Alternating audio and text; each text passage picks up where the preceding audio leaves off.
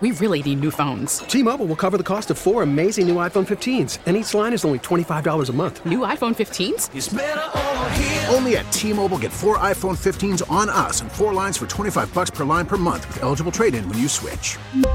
Minimum of four lines for twenty-five dollars per line per month with auto pay discount using debit or bank account. five dollars more per line without auto pay, plus taxes and fees. Phone fee at twenty-four monthly bill credits for well qualified customers. Contact us before canceling account to continue bill credits or credit stop and balance on required finance agreement due. thirty-five dollars per line connection charge applies. See T Mobile dot com. Okay, picture this. It's Friday afternoon when a thought hits you. I can spend another weekend doing the same old whatever, or I can hop into my all-new Hyundai Santa Fe and hit the road. With available H Track all-wheel drive and three-row seating, my whole family can head deep into the wild.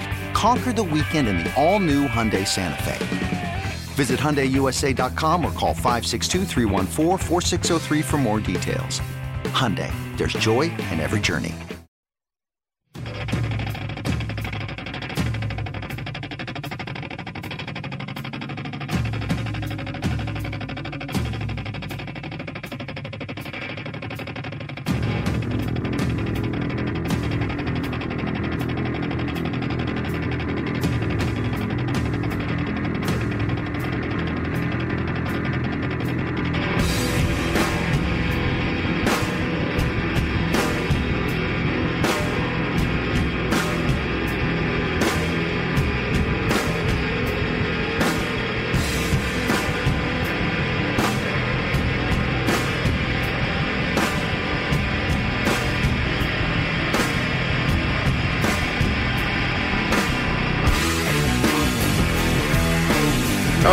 Good morning, everybody. Ben and Woods, ninety-seven point three The Fan. Happy Monday to you. Great to be here uh, with you. We are live on the radio. We are live on YouTube. You can watch us, uh, certainly. Go to YouTube dot com. Search Ben and Woods. Give us a like, a follow, subscription, whatever you want to do. Tell your friends. Uh, listen, we really appreciate you. Any way you could choose to consume us, um, we're very appreciative of that. Uh, today is Monday, January seventy-seventh. Yeah, the longest month of the the longest month of the year by far. It will not end. It just won't. Never a month longer than March twenty twenty. Oh my God, that's true. I remember that one. Oh my God, this is rivaling it though. January's never my favorite. Uh, my favorite month, certainly. My wife can attest to that. I think I've been okay this year, but uh, I am starting to lose my mind. I, I'm Steve Woods, I think. Um, I'll explain in a moment. That is Paul Reindl. He's the executive producer. Good morning, Paulie. Good morning. And Benjamin Higgins, your friendly neighborhood sports anchor, joins us as well. And as the fellas can attest to, your boy here is losing it. Just uh, it, it may be gone at this point, but we got a, a really nice invitation last week uh, to go out and play a very nice golf course called the Farms. Now, I had not played the Farms ever. I'd heard nothing but amazing stories and some horror stories about how difficult it was, and I have not been swinging the uh, the shillelaghs very much at all. Um, and I didn't – Ben said, I don't know if this is the best course to come back to on your first time. Which is Ben's way of saying this is going to be torture for yeah. you. Sorry. Bend over and spread them, basically, is what you were telling me. And, uh, boy, were you right on that one. Holy smokes. I think I would rather have lit cigarettes put out on me than try that, that place again. That course was a monster. Like, you could put me in one of those – what are those things they used to do where you put your arms through the, the hole and your head through Stocks. a hole? A stock. A stock. I'd rather sit in the stock for four hours while you guys played than go play that place again. I lost like thirty-seven balls. I'm not kidding. I, my balls were filled. I left. I go, well, out of eighteen. I go, it's my last one. Might as well go for the green. Hit, hit that one in the water. I was like, you know what? I'm done with this. Uh, it, but we had such a great time with uh, with the Tier one that invited us. He was incredible. Nothing against him. The golf course, though, was tremendously, tremendously difficult. The hardest I've ever seen. And uh, so we finish up, and I said, guys, I got to go. I got to pick up my little guy from school. um, we timed it out perfect, man. I finished at four, pick him up at four thirty, and I, I call my wife on the you know walk from the clubhouse out to the car, and I get to chatting with her, and I get about eighty-five percent home, and I go, oh, no. I don't hear my golf clubs rattling around in the back. You know why I don't? Because I forgot them. I left them at the Farms. You just walked back out to your car. To my car. No bag on my shoulders, without nothing. Clubs. Just that, you right didn't feel out. naked leaving nope. a golf course without your clubs. I'm losing it. I'm telling wow. you, I'm losing it. Dementia, something is, is setting in. So mm-hmm. I call Paulie. I go, uh, hey, good times today. Um, are you, do you, are you, would you happen to be there still? Paulie goes, no, bro, I'm five minutes from my house. I go, oh, all right. All right. Well, I. Why? Um, What's going on? I'm ninety-nine percent sure I uh, left my clubs there. Paulie just goes, oh, no. And I, you know, I lose rangefinders. That, the thing is, I got two small kids. What drive, like, we all had parents. What drove your parents the craziest? When you'd leave your jacket at school, yeah. when you'd lose your lunchbox. And my, my dad, Ben, the jackets that that man had to buy for me that I lost and forgot. Or did you lose them, or did Paul put them in Paul the toilet? Paul put them in the toilet. Perhaps. Perhaps. Missed that story. Paulie uh, put one of his rivals' jacket, flushed it down the toilet. He left it in the bathroom when I went to the bathroom. And he was a bully. And he was a jerk. Jerk. So I shoved it in the toilet. Yeah. And left uh, it. He went and realized, oh, I left my jacket in the bathroom. So, I don't know, ten minutes later, he went and retrieved his jacket, told the teacher that somebody had put it in the toilet. So goes, all they got to hey, do is Paul, check the last one that used the pass. Paul Reindl? Paul, did you do this? Nope. No, wasn't me. Wasn't me. Well, you were the last one to use the bathroom. I don't know what to tell you. Well, that's weird, because I, I didn't, didn't do it. it. One of my favorite stories. But when I would come home, and my my dad was like, the jacket police? Where's your jacket? I'm like, oh, please don't ask. I think I left it at school. The the rage, you know, just boiling under. He's like, oh, there's, let's be honest, there's like thirty dollars I'm going to have to spend again on another jacket. So you go through that with your children. Anybody with kids knows that. Kids leave their baseball bat at the, the yard. They leave their glove at the yard. You're like, God dang it, I got to go buy a new glove. I can't do that to my children. That's the... If my kids come to me and say, Dad, I left my glove, I'm going to be like, all right, sounds good. I'll go buy you another one. Because I do it too. There's no one worse than me. So I left my golf clubs at the farms, had to call had to call the our, our tier one that invited us. I was like, so sorry for this. Can you let them know I'll be by tomorrow to pick up my clubs? Saturday, I had to get up, drive all the way out there, pick up my clubs, throw them in the car. And Bo is laughing at me the entire time. entire time. He knew. He knew. He's like, oh, oh, I guess you forgot it. Guess you're not responsible. I'm like, I guess not. Well, you you jumped ahead a couple of uh, pages in this story. Because earlier on the course, when you left the range, no, you left your... My putter cover. You were talking about your rangefinder. You're like, oh, yeah, I've lost three of those over the last, I don't know, year, year and a half. Yeah. And then, where's know, my putter cover? Half an hour later, you go, Paul, have you seen my uh, head cover for my putter? Uh, no. It was on top of the cart last time I saw it forty-five minutes ago. Luckily, the group behind us did bring that one back. But after you lost the putter cover, you were like, I can't. You're like, Paulie, I can't say anything to my kids. Never. I lose stuff all the time. All the time. I didn't know two hours later you were going to forget my clubs. Leave the golf course without your golf clubs. My golf clubs, clubs man. So I have a minor confession to make. So after the you round, you stole my rangefinder. After the after the round, we split up. I had to go grab my shoes from the locker room, and I thought you guys left, but I wasn't there. I wasn't there more than two or three minutes, and I walked right back out. I didn't stay for anything, but I walked out with our tier one who had hosted us. And as we walked back out, I saw your clubs there and thought, oh, Woods is still here, which is what I think would be the logical, oh, sure. He must have gone to the bathroom or something, and I'm actually leaving before him. And then as I'm walking out and ch- um, we're chatting and having a conversation, I forgot that your clubs were there, but I parked next to you. So when I got to my car, my car was gone. Your car was gone, and I didn't put it didn't two, register. I didn't put two and two together that Woods' clubs are still here, but his car is gone. That is, I should have noticed no, that. Listen, but a nor- I didn't. Maybe a normal person would say, hey, come on, man. It's not your fault, okay. Ben. It's my fault. It's my fault. I lose everything, and uh, it's a problem. I'm going to have to be the guy with, like, the different colored rubber bands on his arm that I move over to the other arm.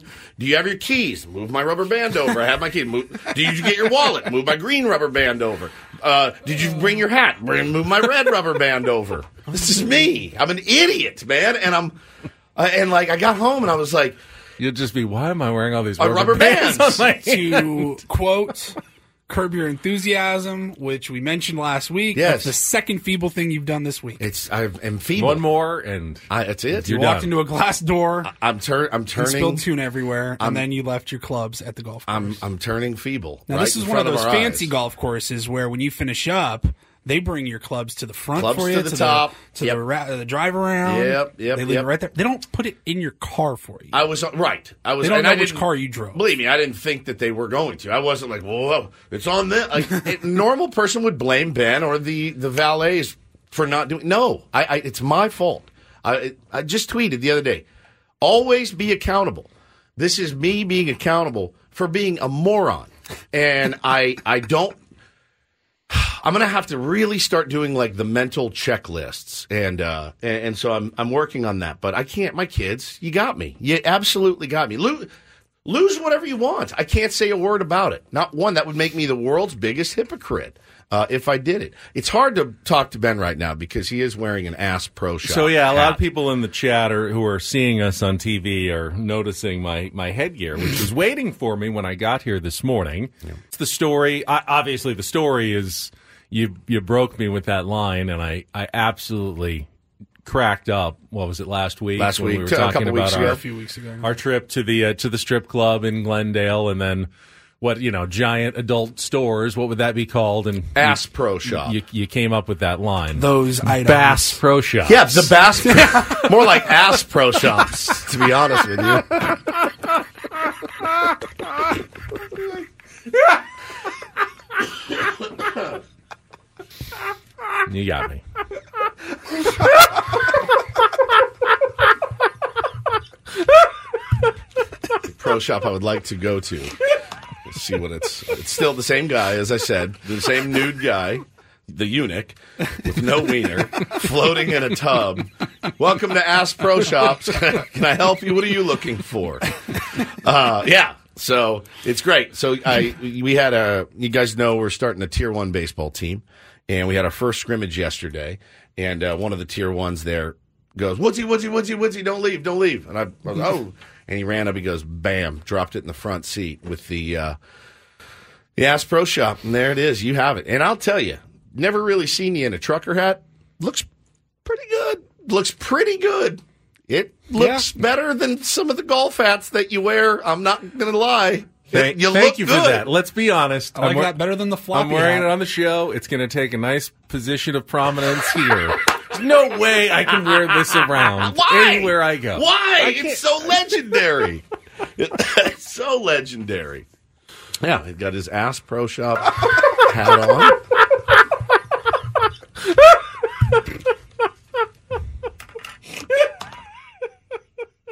It's the best. When we get oh him, it's gosh. it's just some of my, my favorite. How'd your, uh, how'd your first, uh, what was the game, scrimmage? Yeah, we, first, had, a, we had a scrimmage yeah. yesterday against the uh, S D Marlins. Now, they play down in S D A B L. We play up in North County. We met up in uh, a field in Escondido. And, uh, you know, it were a little bit of a rough start. We were down six one, but we came back to win uh, ten seven.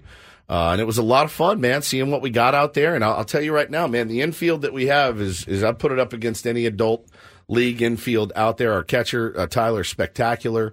Uh, we've got arms. Uh, we started to hit the ball a little bit late, so I, it felt good, man. I had a nice day at the dish. I was very happy. Um, and it just felt good to be back out there again. So it's going to be fun watching the Tier ones uh, pull it together this year. It's the first time I've played on a team where I didn't, like, haven't played with these guys forever, but you can already see the, the squad coming together. It was just great to be out there with the boys running around uh, yesterday. So Tier ones could be a, a force to be reckoned with. We ended up winning, you know, winning the game. They had a couple of good arms, and we, we hit those guys, and um, it was a lot of fun, man. And when's the first official game? I believe it is Febu- February. Uh, I believe it's going eighteenth? to be f- uh, eighteenth. Yes, I believe it's February eighteenth. So, um, you know, I allegedly a bunch of rain's going to be here in February. Who knows what happens, but we'll keep you guys uh, abreast of if you want to come out and watch. There were about fifty people there yesterday. I'm not kidding. Like it, they did a little mini fundraiser for the school, so they had a lot of people there, and we get we donated some money as a team uh, to them as well.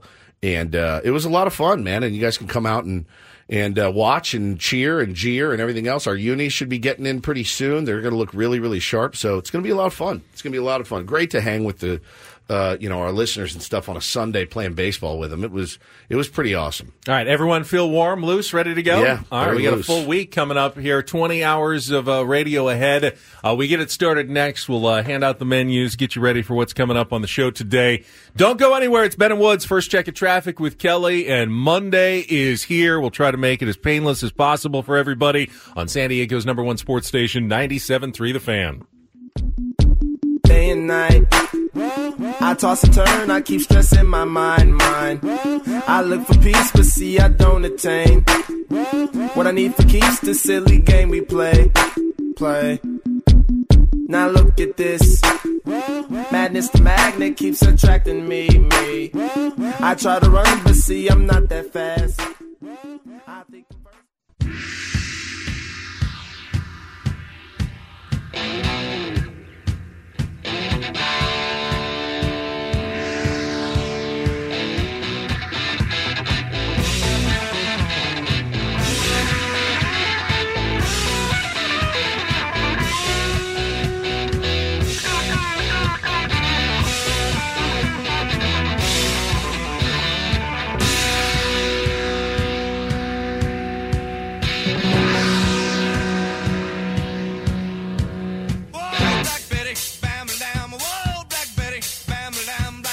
Woods, I like where your head is. I really do. Uh, during the break, Woods was saying, I want to talk some Padres. And I go, I, I mean, everyone's still talking about pretty much how the Detroit Lions forty-niners game ended yesterday. Yep. Even though we rarely get going with football first, I think we got to tackle the conference championship games yesterday. And we will get into Padres uh, coming up later in the show. But I want to I want to start out this morning. Uh, we've got our Super Bowl matchup. It is the Chiefs against the forty-niners. It is uh, going to be less than two weeks away now, February eleventh at Allegiant Stadium in Las Vegas. forty-niners opening as uh, two-point favorites in that game. But we have I've to already discuss- seen it go down to one point now. Oh, so people are betting the Chiefs now. All of a sudden, the Chiefs, who looked as pedestrian as any Chiefs team in the last, you know, five or six years during the regular season, at this pace, might even be favored to win the Super Bowl by the time we get to the game. If uh, if the bettors continue uh, to pound the Chiefs over the next couple of weeks, so uh, they go ahead and hold on against the uh, Ravens, the Lions with some well, yeah, some questionable coaching decisions by Dan Campbell. Big uh, big fan of Dan Campbell on this show. We've never uh, hidden that fact, but uh, he was certainly second guessed, third guessed by people across the country yesterday. I uh, want to get into that coming up, but there's a lot that we want to talk about over the weekend. Had the uh, finish of the Farmers Insurance Open on Saturday. I got to be out oh. there for the award ceremony. Oh, man. Had, uh, He kind of Detroit Lions did, but then he recovered at the end. Matthew Pavone uh, wins his first ever P G A Tour event and just his eleventh start as a rookie. So he uh, he kind of surprised everyone. The big names weren't able to ever make a run. We'll talk a little golf coming up. Then we will get into the San Diego Padres after Take on Woods and Don't Do This. And we had the spring training invitations, which of course came out on Friday after our show, and we can talk about who's going to show up in Peoria, Arizona here in a couple of weeks.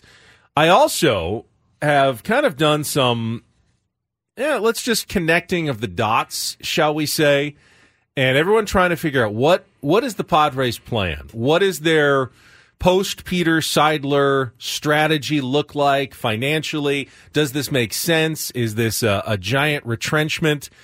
I have Great word. I have decided... At least, and I don't have any, you know, no one's, you know, inside the Padres front office leaking me information.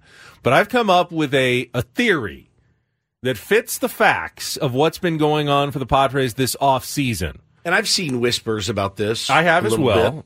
And it, it does make some sense when you lay it all out. So I It's wanna, a uh, bit of a gamble, I yeah. would say, a bit of a ballsy move. But I want to talk about the potential of Roki Sasaki yes. to the Padres. Yes, yes, yes, yes. Maybe yes. one one year from from now, one year hence, uh, from the international market, and why that could be a game changer for the San Diego Padres, and why it might actually be worth a little bit of pain this offseason in order to reap benefits for years and years to come in your pitching rotation. And there's no guarantees here, but I can sort of see a strategy that the Padres might be implementing that could be at least partially focused around one of the hottest international prospects that we've seen, probably the hottest since Shohei Ohtani yep. coming to the United States.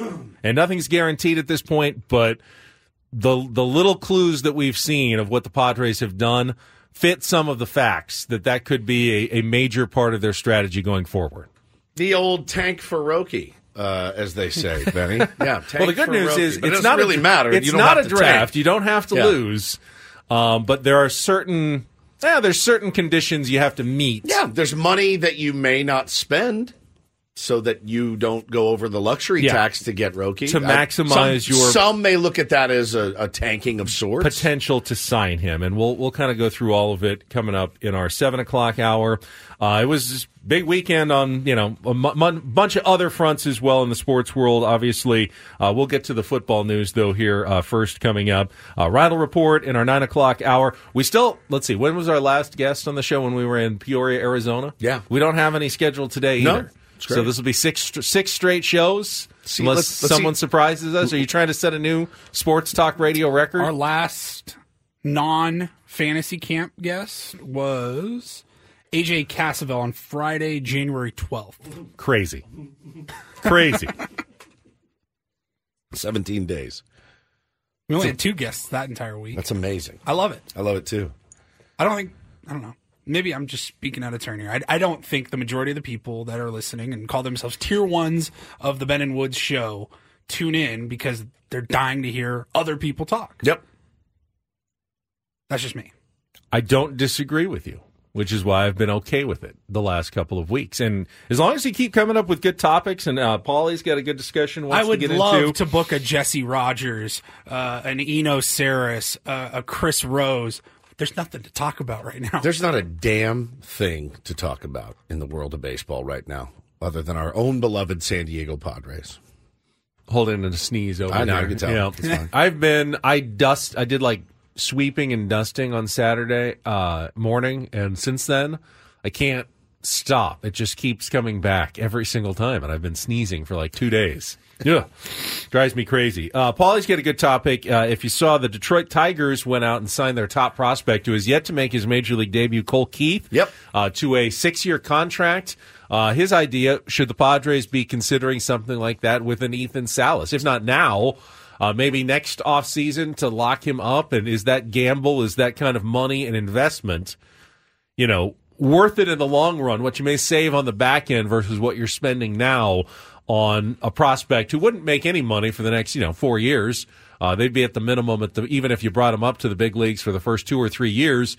Is it worth paying them more now? It's the second time this offseason we've seen that. Yep. Who was the, the first one? The Brewers. The Brewers did it, did yeah. it with their guy. That's right. Chourio. Chourio. Yep. Chourio. Jackson Chourio. Jackson Chourio. Like yeah, he signed one as well before making his Major League debut. It seems to be the new trend in Major League Baseball. Take your top prospect, take care of them early, and, you know, potentially buy out a couple of years of free agency to save what you're thinking could be tens of millions on the back end, but give them some of that money up front so they're not a, you know, poor, starving baseball player for the first three or four years of their career. Yeah, I think it's a, you know, it, it, we'll talk about it more at length. I was very in, in support of what the uh, the Brewers did, and I'm in support of this too. And, you know, if the Padres do it with a guy like Salas, who, again, is is supposed to be the truth, we, You've seen you've seen guys flame out so many times, top prospects, so many times. You better be sure. You know, you better be as close to sure as you can when you do something like this. And I think, um, you know, with at least in the Brewers and Tigers case, I think they're feeling, yeah, these are these are the guys going to be cornerstone. How do you know? How do you know? Very hard. I mean, the jump game. from A-ball to double-A is huge. Very tough. Double-A to triple-A is yep. huge. Triple-A to the majors, even bigger. And the only way to find out is to get that guy at that level, yep. which he hasn't been there yet. And I just, that stands out to me as surprising when you see those numbers well, going when, around. But, you know, when you see numbers of, of top prospects that go out and hit the open market and they're on their way to superstardom, that contract is, is what scares you too. Like, yeah. can we keep him? Is this our best chance as the Detroit Tigers to keep this guy for a little bit longer than maybe Eight or we nine would years have, yeah. instead of five, exactly. So yeah. it does make some sense. So, uh, but no, we got to get into the football next. That's fine. Talk about the games yesterday. Just, some, oh, my heart's just broken for Lions fans. I mean, you you you had that one. You absolutely had that one, and uh, uh, boy, it got away quick. I, mean, you had, I don't. You had people probably planning trips to Las Vegas oh, at halftime. Yeah, yeah. At least, at least they're at least Looking on Expedia. Yeah. They're on Expedia at halftime. I don't want everyone blaming Dan Campbell, though. I really I, don't either. I, I really I don't. don't either. Uh, you agree with some of his sure. decisions. I want to get into that coming up next. Uh, we'll start with the conference championships in football. Move on from there. On a Monday, Ben and Woods on San Diego's number one sports station, ninety-seven point three The Fan.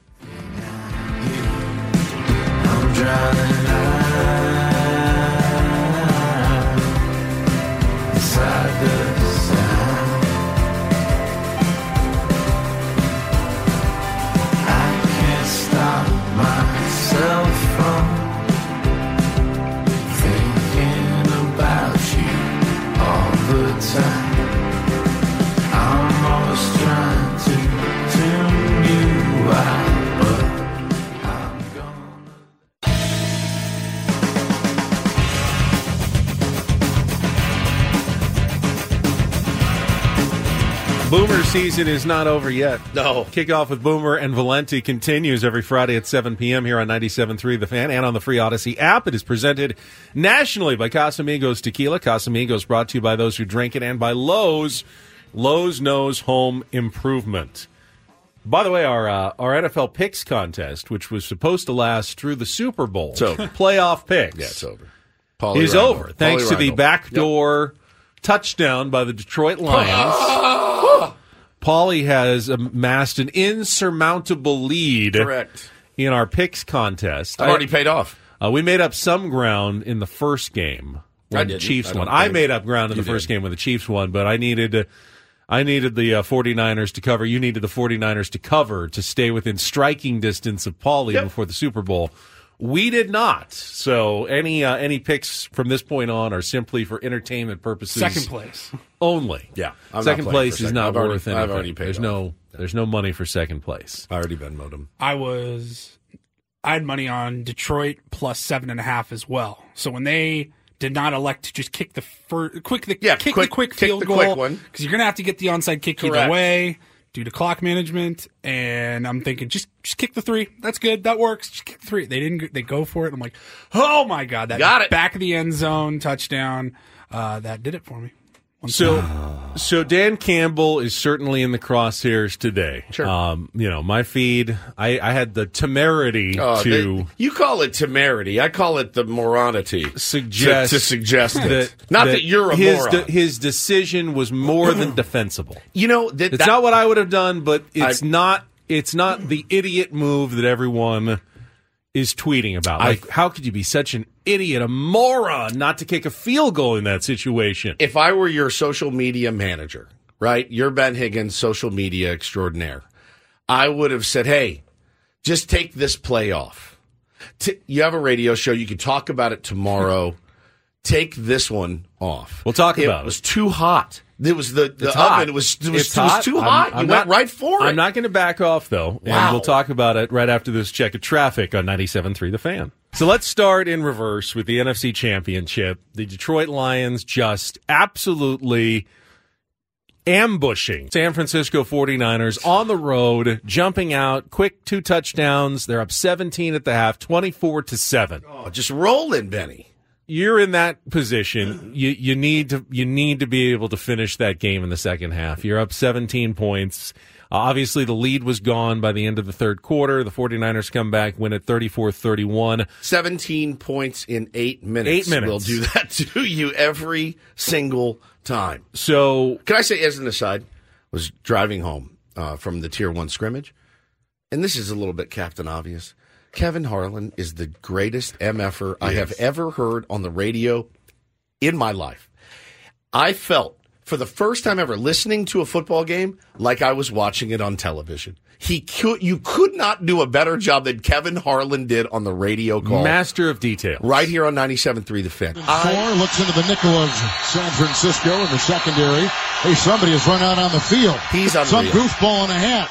and a red shirt. Now he takes off the shirt. He's running down the middle by the fifty. He's at the thirty. He's bare-chested and banging his chest. Now he runs the opposite way. He runs at the fifty. He runs at the forty. The guy is drunk, but there he goes. The twenty. They're chasing him. They're not going to get him. Waving his arms, bare-chested. So, somebody stop that man. That's all well and good.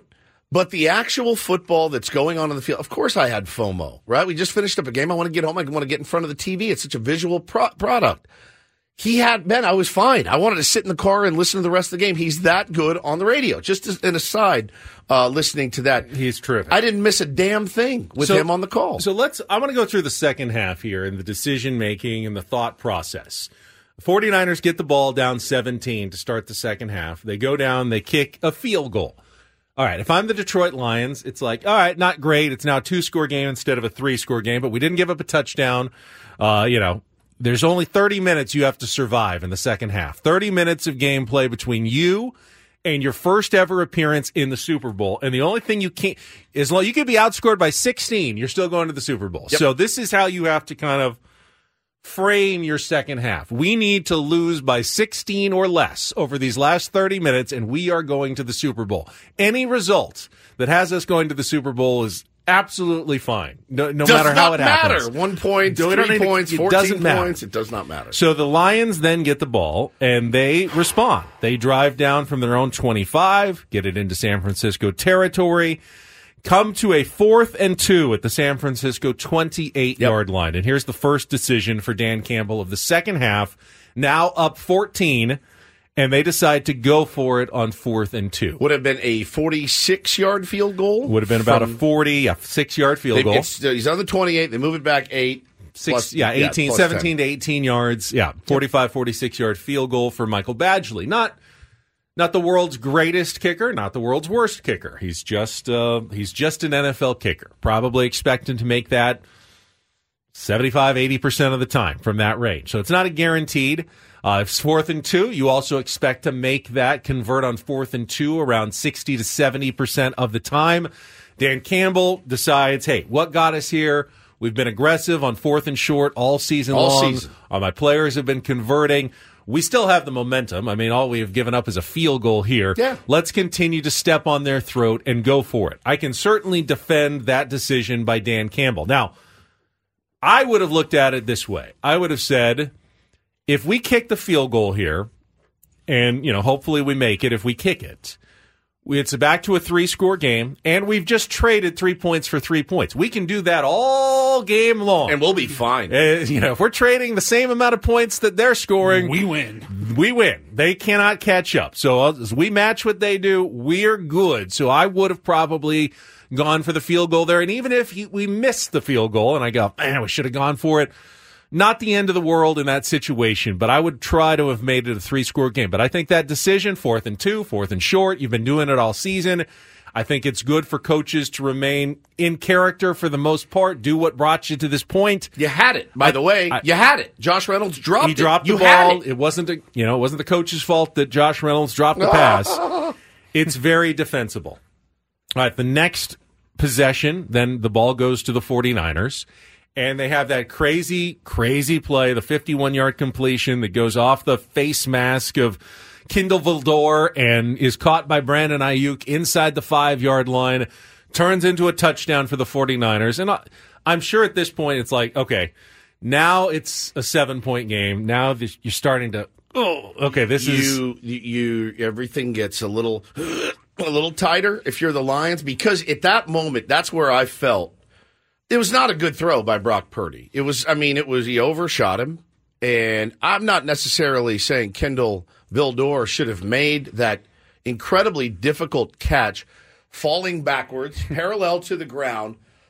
He looks up, ball hits him in the face mask. You're like, okay, we got away with one. Well, it just happens to Karam to Ayuk, who makes a spectacular play. But it's right then and there I went. You could see the pendulum just go, boom, swing the other way. The crowd then goes ape ass, and they go nuts. They get way into it. You had taken that very demonstrative crowd out of that game for most of the game. Now they are right back right, in yeah. it, so and little, now you're screwed. And a little unluckily, you've got the crowd back into it. It's a one-score game. You're you're only up seven. The one thing you can't really afford right there is you don't want to do anything that's going to turn it over. So what does Dan Campbell call on the very first play? A very safe run up the middle. Probably the safest call you can make in this situation. And, of course, Jahmyr Gibbs fumbles, has mm. the ball stripped out. Again, not a bad coaching decision. That is poor player execution right there. One play, and it's back to the 49ers. They're already in scoring range. Uh, they go right down twenty-four yards. They score the touchdown, and now the game is tied. The offense, now you're a little bit rattled. They go three and out on the next se- series. The 49ers get the ball back. They go down, kick a field goal, take the lead for the first time in the game. So now you are down. All right, this is where people lost their minds. The Lions get the ball back at their twenty-five. They go down, drive into 49ers territory. They're starting to get some momentum back. The offense looks a little more like it did in the first half. You get down to the thirty-yard line. You're facing fourth and three in this situation. There is about seven and a half minutes remaining in the f- fourth quarter. So you're starting to get a little tight on time. Here are your options. You can kick a field goal. Uh, it's a forty-eight yarder, yep, probably, which is going to be about a, you know, seventy-five to eighty percenter for your kicker.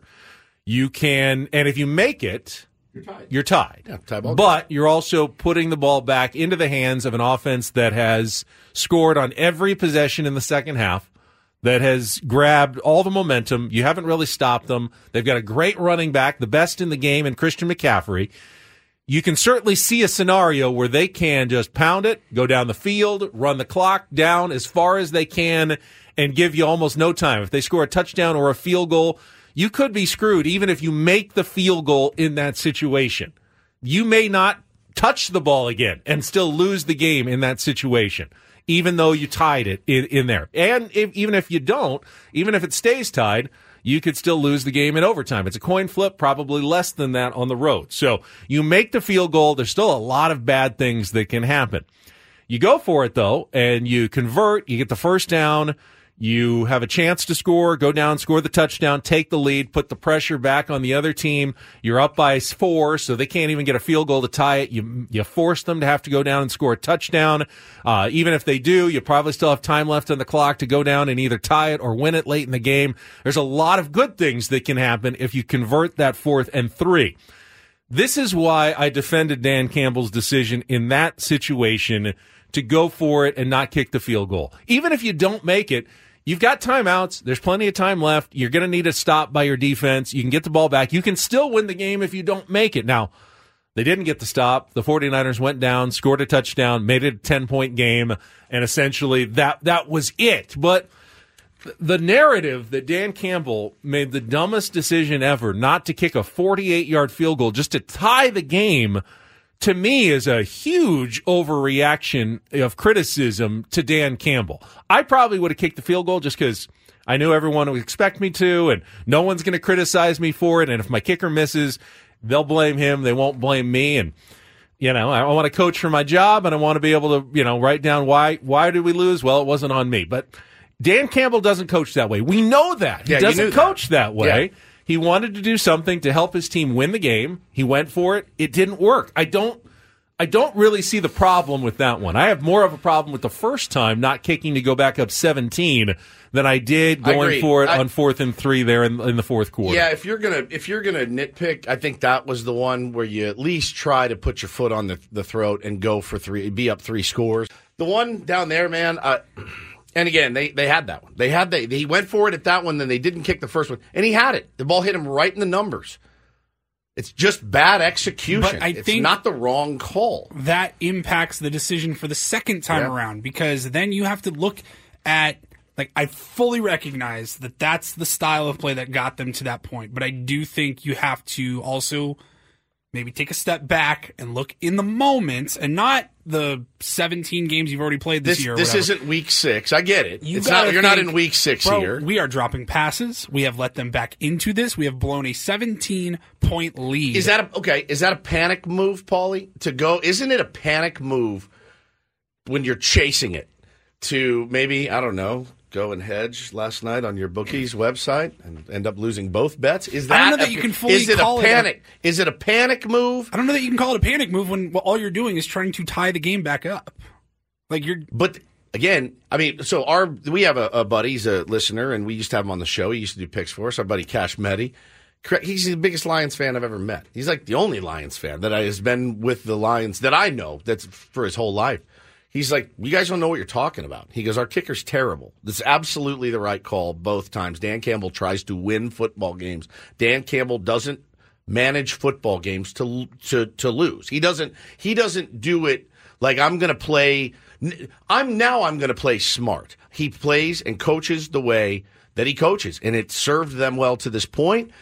I, you know, he's like, our kicker stinks. He stinks. There's no guarantee he's going to make either of those. But but here's Campbell, I think, talking about uh, his decisions. Yeah, I just felt really good about us converting and uh, getting our momentum and and not letting them play long ball. Um, you know, they were bleeding the clock out. That's what they do. Um, and I wanted to get the upper hand back. Um, you know, and, and it would have. It's easy hindsight, and I get it. You know. Um, I get that, but I don't regret those decisions, and that's hard. You know, it's hard because you know they didn't. We didn't come through. It wasn't able to, to work out. But I just, I don't, I don't, and I understand the scrutiny I'll get. That's part of the gig, man. Um, but you know, we just, just didn't work out. Yeah, I, I'm absolutely fine with that explanation. Great tweet just sent to us by Ralph Russo. Lions dropped a fourth down conversion and a third down conversion and had an interception bounce off a dude's face mask into a receiver's arms for a fifty-yard gain, and we're going to get bad fourth down takes for days. Now, did Dan Campbell make some mistakes? Uh, yeah, uh, especially on that last touchdown drive when they had three timeouts left and there was uh, a minute left in the game and they had third and goal and they ran a run. Mm-hmm. Play which didn't get to the end zone, Murder and they clock, had to use the, t- the, timeout. the timeout, which meant there's no way they can get the ball back yeah, from the 49ers tough. If they don't recover an onside kick. You get the the touchdown in one of the next two plays, and you don't need to use a timeout. You can kick it to them. You can get three and out. Now, they probably wouldn't have. The 49ers were moving the ball so well. Yeah, but ch- you had at least a chance. I'd rather take my chances at getting a three and out than an onside kick recovery. You, you could have yeah. kicked yeah. the earlier field goal to get within seven and, and saved more time and gone for it that way. The one thing you can't do is burn a timeout trying to score a touchdown. There's just no one recovers onside kicks anymore. Nope. Since they changed the rule, it is so rare to recover an onside kick in football, and you put yourself in that position. Uh, you're probably going to lose anyway, but you didn't even give yourself a chance. You, you had to throw on those downs. You can't risk being tackled in the field of play and having to burn a timeout. So, yeah, he made a mistake. We said he made a mistake when he was playing the Cowboys and went for went for two after the penalty when he got backed up in the seven. It's like, kick the extra point, man, at that point. At that point, you've, you've, you've, we know that you're a riverboat gambler. We yeah. know. You you don't have to prove anything but to I, us. I don't think this was Dan going, I have to go for it because that's, you know, that's, that's what's expected. That's who I am. The numbers and, and E S P N's um, stat gurus put out the statistical tweet. You know, these numbers are not exact. They're not infallible, but they are, you know, based on some sort of expectation. Ed Werder, when the in the third quarter, when they if they had gone for it, it's a ninety point five percent chance you win the game. If you kick the field goal, you have a ninety point three percent chance of winning the game. So it's a it's a coin flip, literally. But essentially, a slightly more so you have slightly more chance of winning the game if you go for it. And then in the fourth quarter, same thing. Down three, you have a thirty-nine point one percent chance of winning if you go for, for the first down, a thirty-eight point eight percent chance of winning if you kick the field goal. A coin flip again, but the numbers actually say that statistically, mathematically, Dan Campbell made the right call by a fraction both times. And again, those aren't infallible numbers, and you do have to read game situation, but there's no way that the criticism, the avalanche of criticism that Dan Campbell got is in any way justified based on those fourth down calls. Because they, simp- they simply was no right or wrong answer on those. You can go either way. Because they didn't work, it was the wrong choice, and I get that, and he gets that, and I respect that about Dan Campbell. Yeah. He takes that criticism, he'll live with it, he understands it's part of the job. Absolutely, it is, and uh, it's it you know it's going to stick with him all off season. But I don't think he's going to change oh. who he is. And the, the Lions absolutely chargered that game, lioned that game. Whether it's Dan Campbell's fault or not, as an organization, as a team, they will regret that opportunity forever. Yeah. And ever. Even if they win Super Bowls, they'll say, we might have had one more. The one that got away. We absolutely, they absolutely biffed it. Yep. One way or another. All right, let's uh, talk about the other game coming up, and then we'll play a little Take on Woods next here on ninety-seven point three The Fan. Hiring for your small business? If you're not looking for professionals on LinkedIn, you're looking in the wrong place. That's like looking for your car keys in a fish tank. LinkedIn helps you hire professionals you can't find anywhere else, even those who aren't actively searching for a new job but might be open to the perfect role. In a given month, over seventy percent of LinkedIn users don't even visit other leading job sites. So start looking in the right place. With LinkedIn, you can hire professionals like a professional. Post your free job on linkedin.com slash recommend today. Worried about letting someone else pick out the perfect avocado for your perfect impress them on the third date guacamole? Well, good thing Instacart shoppers are as picky as you are. They find ripe avocados like it's their guac on the line. They are milk expiration date detectives. They bag eggs like the twelve precious pieces of cargo they are. So let Instacart shoppers overthink your groceries so that you can overthink what you'll wear on that third date. Download the Instacart app to get free delivery on your first three orders while supplies last. Minimum ten dollars per order. Additional terms apply. You could spend the weekend doing the same old whatever, or you could conquer the weekend in the all-new Hyundai Santa Fe. Visit Hyundai U S A dot com for more details. Hyundai, there's joy in every journey.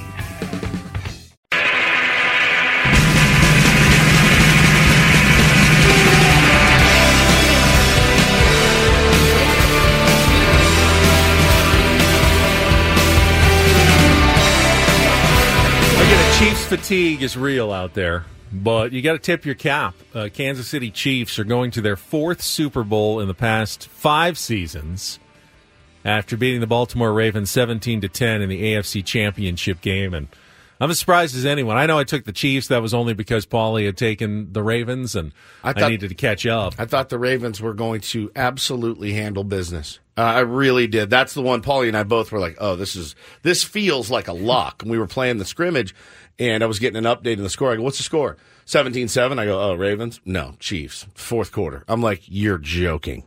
You are joking. I could not believe it. And it, it, it, it crushes it. it It crushed me because I was like, "Oh, this is this is Lamar's going to run it's his year rampant, a roughshod over these guys," and just didn't happen. Chiefs are one of those teams coming together at the absolute right time of the year, and when they looked so moronically pedestrian uh, for most of the season, they are clicking at the right time. Yeah, but they didn't dominate that game. No. no. No, the Ravens shot themselves in the foot. Ravens are really right. They're a damn good football team. They you know? should, they they absolutely could have won that game. It wasn't you know forty-two to seven right. or anything like that, and they were trying to mount a heroic comeback in the second half. Like they just crapped the I, bed. I called Paulie on the way home, and I said, "All right, I'm driving home. The game's over. Fill me in." And he goes, "Zay Flowers, man." Ugh. And I go, "What happened?" And he told me what happened with Zay Flowers. And I goes, like, all right, I got to get home and watch this. It's a and rough sequence. I, bro, I mean, that kid, he's a really good player. He is a really good player. You got to learn from you got to learn from this, man, and move on. But you don't know how many chances you're going to have again to, to be in a game like that. They just, you cannot take those for granted when you're there. And a dumbass taunting penalty, losing the football in the end zone, um, is just brutal. It's a slamming brutal, your hand on the bench, slamming your hand on the bench. Yeah, open. I mean, dude, it is. It's three, it, like the three. It, it's a terrible threesome for that. And, and Lamar Jackson's decision to throw into the end zone into triple coverage uh, with the interception there in the in the fourth quarter, very was, uncharacteristic. You know, his receiver threw his hands up in the air like, I'm wide open. Throw it to me. Who was the receiver? I, like, I forget okay. who it was. No, you're not. You've got three guys on you. He, Don't do that. You you throw your quarterback off. I mean, it's still on Lamar Jackson to make the decision, but usually like a receiver, You know, hey, he'll throw his arms up. I've got five steps on this guy. You got to throw it to me. I'm wide open. You weren't wide open. You had two guys on you, a third guy coming in who ended up pulling out the interception uh, there, and you can't make those mistakes if you want to come back in the game. I thought two people, though, were absolutely critical for the Chiefs' victory yesterday. Travis Kelce had his best game of the season. Yep.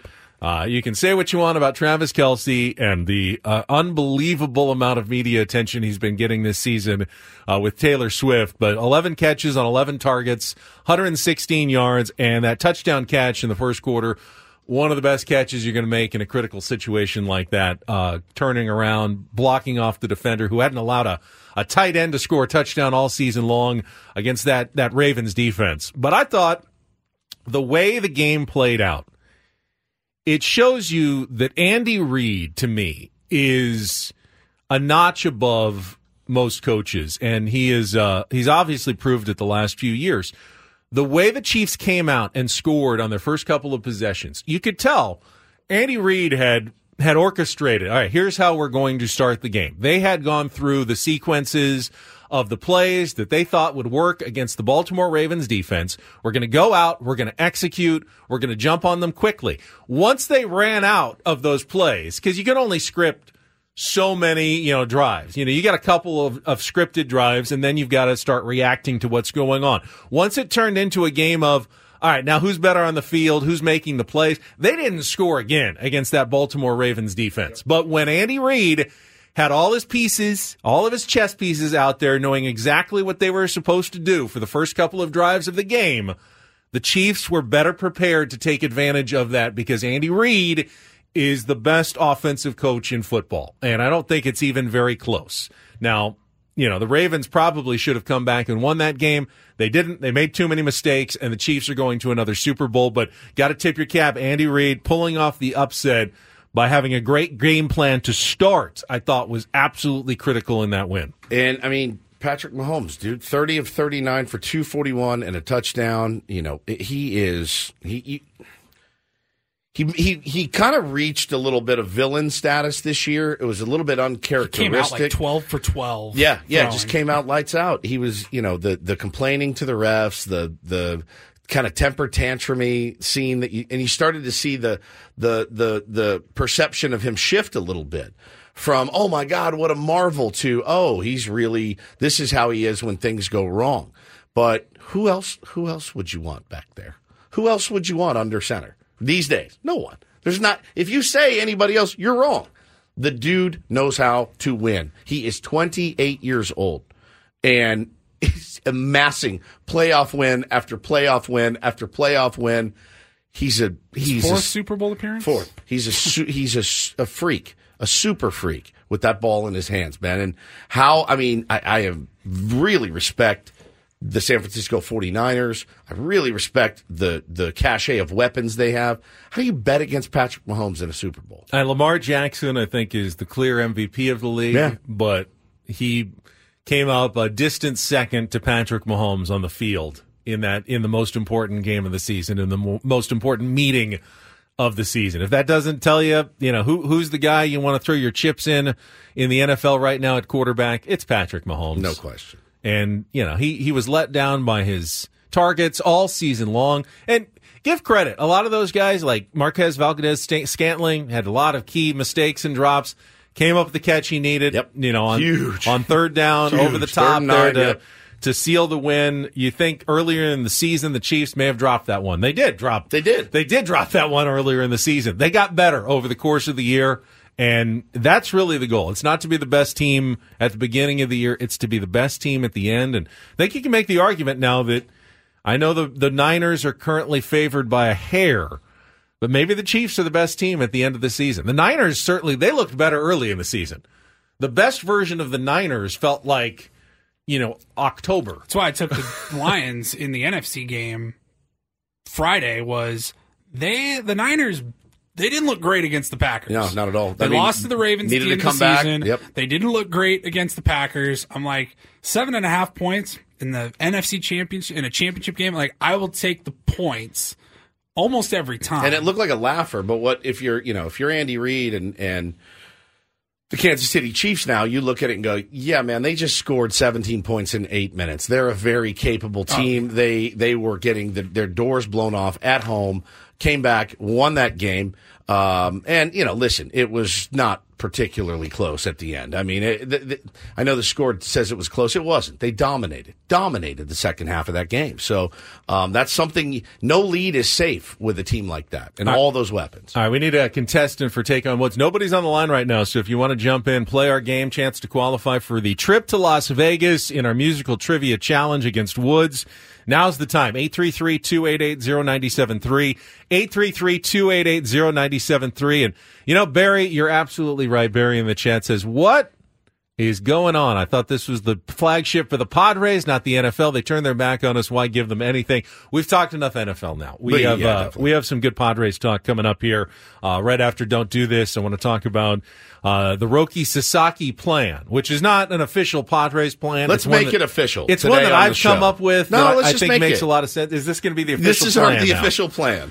The official Padres plan for the next five years involving Roki Sasaki. We will discuss Padres baseball coming up. I felt like everybody was talking about those games. I mean, wasn't everybody talking about those games? They were. We needed to give a little bit of reaction, but it's yeah, like well, the two biggest games of the they were. Yeah. They they were, and you know, we. If this was September, obviously it'd be a different story, but it's January, and guess what? Padres didn't really make any moves over the weekend again, yeah. so we're still waiting. A little quiet, Barry. But we'll get to that. We'll all get right, you, buddy. Look Don't at worry. all those hey, people calling in. Barry, we got three hours, bud. You're going to get yours. We'll take care of you, Barry. Don't worry. That's coming up right now, though. Let's uh, play some Take on Woods. It's time for Take on Woods. Take on Woods. Take on Woods. Take on Woods brought to you by Valvoline Instant Oil Change. It only takes fifteen minutes, and you don't have to get out of your car. For directions and discounts, go to so cal oil change dot com. That's so cal oil change dot com. Oh, phone lines. Wow, on a Monday morning. Let's go with, uh, is this Edgar? Yes. Are you ready to play Take on Woods, Edgar? Yes, I am. All right. Go, Woodsy has left the studio. If you can beat or tie him in our five questions of musical trivia, you'll qualify for our grand prize two-night stay at the Westgate Las Vegas Resort and Casino. Tickets to uh, Tom Kiefer and L A. Guns coming together to perform on April eleventh at the International Theater at the Westgate. Newly designed premier rooms, part of the seventy million dollars room renovations. The Westgate, home of legendary Vegas fun. Here are your categories. Uh, we'll bring back Spanish one oh one. Five hit songs in the U S that have Spanish language titles. Up in the Air. Those are five song titles and musical artists that include air. And we have a mystery category as well. Can't give you anything on that one other than the two-second song will give you all the hints you need. So, Spanish one oh one, Up in the Air, or mystery category, Edgar? Spanish one oh one. Spanish one oh one. All right, today's game. Again, five hit songs in the United States that all feature Spanish titles. You'll have sixty seconds to answer as many of the five. If you don't know an answer, say pass. We'll come back to it if there's time left on the clock. First question's the two-second song. Paulie's going to play some music. You need to give me the title in Espanol and the artist uh, to score that point. We'll go on from there. Edgar, are you ready to play? Yes, let's right. do it. sixty seconds on the clock. The category Spanish one oh one. Your time begins when Paul plays the music. Good luck, Edgar. Let's take on Woods.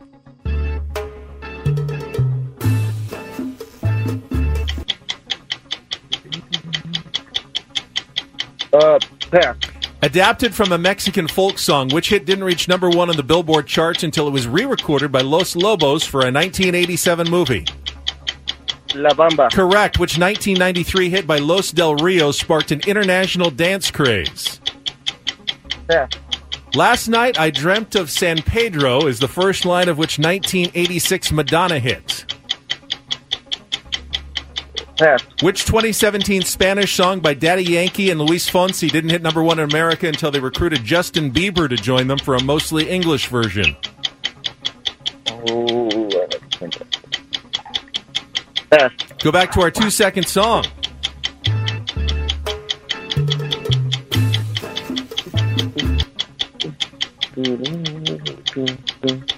Oh, pass.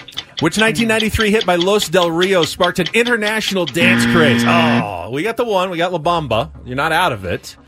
but I don't know if that's going to be enough. The song was Oye Como Va by Santana. The Macarena, of course, was Los Del Rio in nineteen ninety-three. Last Night I Dreamt of San Pedro is La Isla Bonita by Madonna, and Despacito was Justin Bieber with Daddy Yankee and Luis Fonsi. All right, let's bring Woods back in. See if he starts the week with a win here. Doesn't get the category. Edgar's score is locked in. Get his headphones on. Paulie's going to reset our two-second song. All right, sixty seconds on the clock. Woods, your time begins when Paul plays the music. Good luck. Let's take on Edgar. Oye Como Va by... Is it Santana? Correct. Adapted from a Mexican folk song, which hit didn't reach number one on the Billboard charts until it was re-recorded by Los Lobos for a nineteen eighty-seven movie. La Bamba. Correct, which nineteen ninety-three hit by Los Del Rio sparked an international dance craze. The Macarena? Correct. Last Night I Dreamt of San Pedro is the first line of which nineteen eighty-six Madonna hit. La Isla Bonita. Correct, which two thousand seventeen Spanish sung by Daddy Yankee and Luis Fonsi didn't hit number one in America until they recruited Justin Bieber to join them for a mostly English version. This is one I should know. Probably. Watch My Taint. Mmm. Close? Not really. If maybe if you had said it in Spanish, I don't know what the translation is, but it's I Despacito. You, I don't know how you say paint in Spanish. You got four, though, which is a win. Four to one today over Edgar in Spanish. one oh one. Oye Ooh. Como Va, La Bamba, Macarena, La Isla Bonita, and Despacito. La Bamba is one of my favorite movies of all time. You like that one? I love it.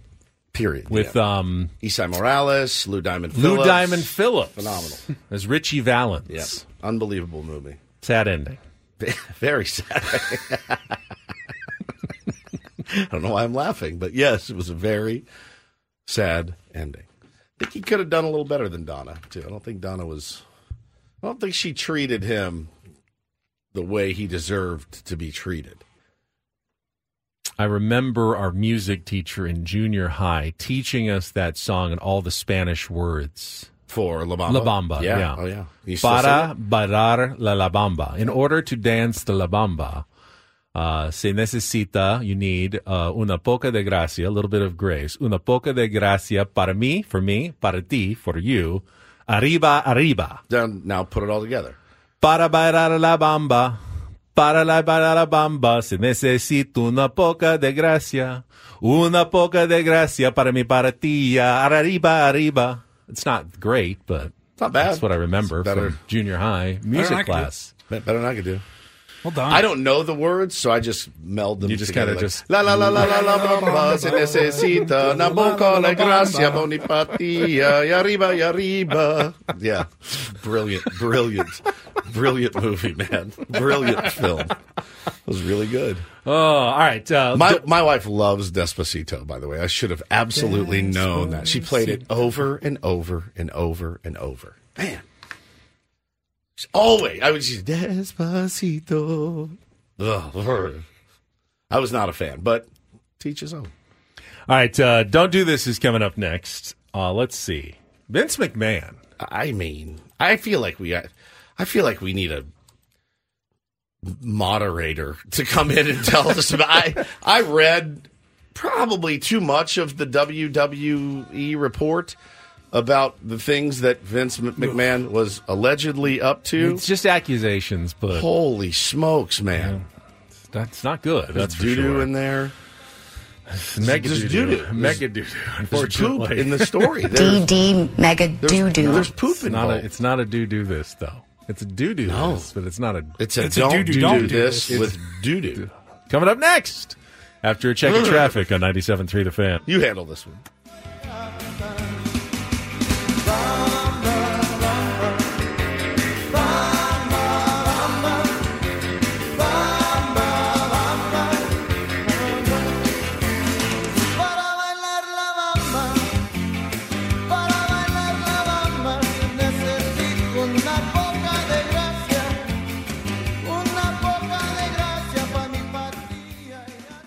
Don't do this.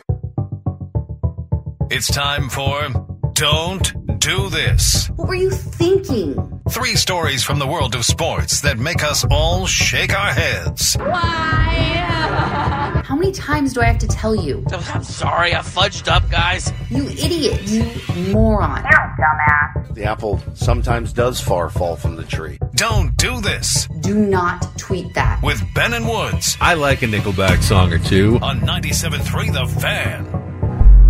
Uh, we'll start things out on Don't Do This today with a gnarly lawsuit. Uh, Vince McMahon, longtime chairman of W W E. Co-founder. T K O uh, Sports, which is the company that owns W W E now, resigned from his position over the weekend after the seventy-eight-year-old was accused of sexual misconduct by a former employee named Janelle Grant, who worked in the W W E's legal and talent departments. Uh, she alleges that McMahon forced her into a sexual relationship, uh, and then he also passed around pornographic pictures and videos of her to other men, including other employees at the office. And then she details what I guess we could only describe as depraved sexual acts. Yes. Very depraved. God. Like some of the more depraved acts that you'll Now, he uh, he is denied the charges, say he will defend himself, but they are so they are so hot and so scandalous that even in a sport that is built on scandal and controversy and attention like this, he is he is stepping away and resigning from his position. He will have nothing to do with W W E going forward, according to the company. You know something's pretty serious at this point when he's not dismissing it and going, eh, just another fake news story. He's actually uh, stepping away from W W E completely because of this lawsuit. Yeah, and decorum prevents us from, you know, getting into the details. The report's out there if you want to read it. Uh, but he did briefly retire from W W E in twenty-two. More revelations of multiple payouts to several women connected to sexual misconduct allegations. There was an internal investigation conduct, uh, conducted by an outside law firm. They found fourteen point six million dollars in payments by Vince McMahon. Uh, in November, he repaid the company uh, that money, and they let him back. And now this scandal has come to light. And, yeah, man, I just... The, the the allegations in it are, are, like you said, so very depraved, uh, I don't think we can really talk about it. Comes on the heels, uh, Paulie mentioned it last week, of the new five billion dollars deal with Netflix to stream W W E events uh, for the next ten years.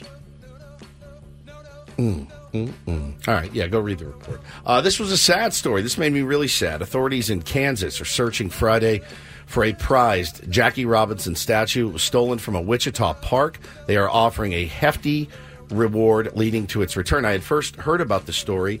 Uh, I'd not seen, I've been to Wichita a few times. I've never seen the Jackie Robinson statue. It uh, doesn't look like I'll get a chance to see it now as it's disappeared. But the weird thing about it's a you know it's a bronze statue, and uh, they cut it off at the feet. They took a, this feels low even for criminals. Like, criminals should know better than this. Even a criminal should say, I can't do this. I can't do this. Can you imagine someone like going into the, you know, Gallagher Square right. and just cutting cutting like off Tony, Tony at the ankles and taking I, yeah. him away? By the way, what are you going to do with what it? What are you going to do? Sell it? With that. It's footless, it number in, one. Put it in your backyard. What are you doing with this statue? It, it has no feet. Yeah, they so they had to take some sort of saw and saw bronze. Off, yeah, it saw, saw off at the feet, and so all you see now there's a home plate and two feet. That's all you see. Somebody went in there and swiped it. Brutal. It breaks my heart. Um, I I have no idea who would do this. And I mean, it is. The the police chief said, look, this should upset all of us. The individuals who robbed our community of a treasure will be held accountable for their actions. Somebody's going to talk. Somebody is going to say something. Uh, they're talking twenty-five hundred dollars for tips leading to the arrest, five thousand dollars for tips leading to its return. They're at, they're on the case there. I fully expect them to crack this case. Uh, I don't know what the impetus behind this was. There is no good reason. None. Even for a criminal. A criminal. It, it, do you get this? You know, the thing is, I don't get the sense it was like, oh, it's just kids. I don't get. I kids don't, don't can't cut bronze statues. I at wouldn't. The feet. I wouldn't, I wouldn't think, think so, man. I wouldn't think so. It is brutal. So sad to see. All right, finally, a uh, little uh, do-do this from Monday. Not D D mega no, do-do. Not that kind of do-do. We are, uh, we'll go to the Farmers Insurance Open. I Ooh. wanted to congratulate, well, I already I already handed him the, uh, the award on, on Saturday, but uh, Matthew Pavone, not only becoming a, a rookie winner on the P G A Tour in just his eleventh start, but the first Frenchman to win on the P G A Tour in the modern era since World War Two, as he birdies the final hole. And what a shot. I actually was the only one I saw because I was standing at the eighteenth green for like the last three or four groups, so I didn't I didn't see live his collapse, essentially. He bogeyed, what, fifteen? Well, he yeah. almost bogeyed sixteen. He had to make like a thirty-footer for par on sixteen. So he gets to seventeen, and he's got three feet left, and he's got a two-stroke lead. Uh, three-footer. And steps over it. By the way, he's one of the... Uh, no, it's the other guy. That was, no, he's a fast golfer. Pavone moves really quickly. He does. He plays there. fast. Steps up, three-foot putt. He missed it. So now his lead is one minus one. Over Nikolai Højgaard. Yep, going into eighteen. On the green in two, putting for eagle yep. on eighteen. And well, so they... Pavone goes, what, bunker? He goes... He yanks his, his drive left into the bunker. Right into the front of the bunker where there's a giant lip. So they were saying on the broadcast, okay... Not the end of the world here. You were probably now it takes that decision out of your mind. Now you know you're laying up, no problem. You got to get it over this lip, though, and you don't want to hit it left into the very thick rough. The fairway is out to the right. Throw it in the fairway, knock it on, make your birdie and win this thing, or make your par and, and win this thing.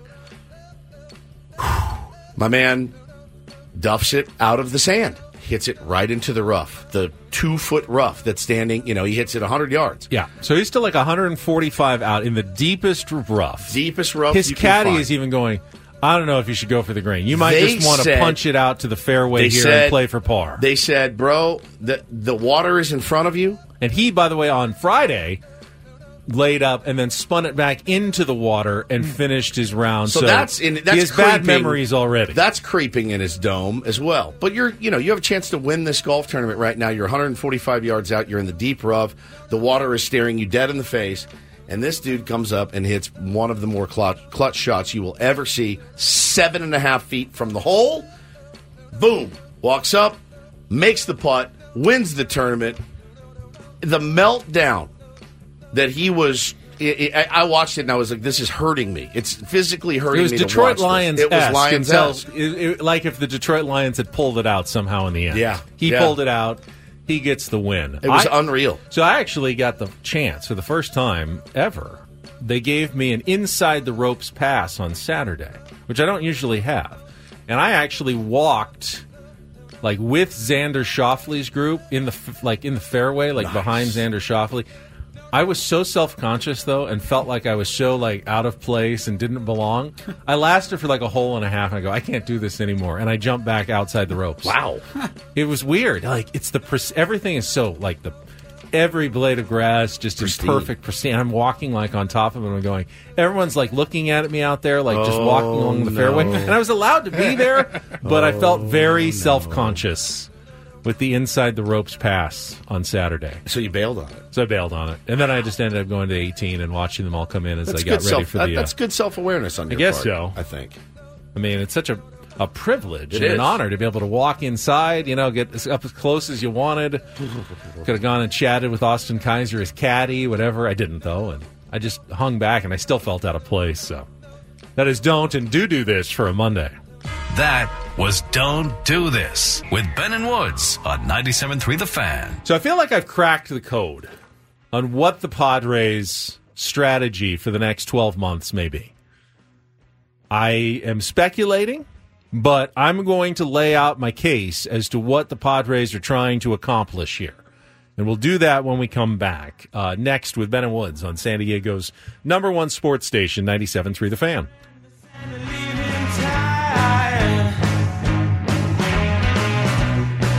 Like the immigrant I'll never forget.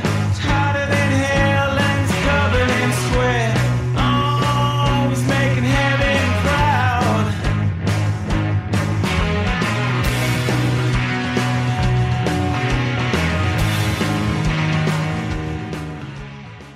This episode is brought to you by Progressive Insurance. Whether you love true crime or comedy, celebrity interviews or news, you call the shots on what's in your podcast queue. And guess what?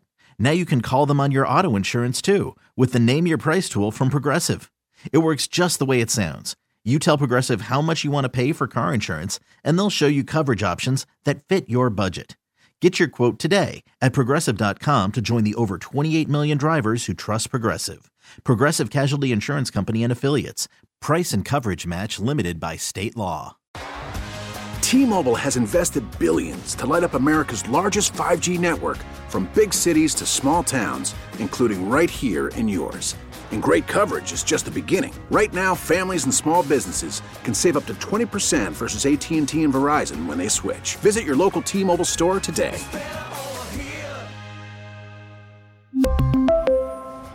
Plan savings with three lines of T-Mobile Essentials versus comparable available plans. Plan features and taxes and fees may vary. Spring is a time of renewal, so why not refresh your home with a little help from Blinds dot com? We make getting custom window treatments a minor project with major impact. Choose from premium blinds, shades, and shutters. We even have options for your patio too.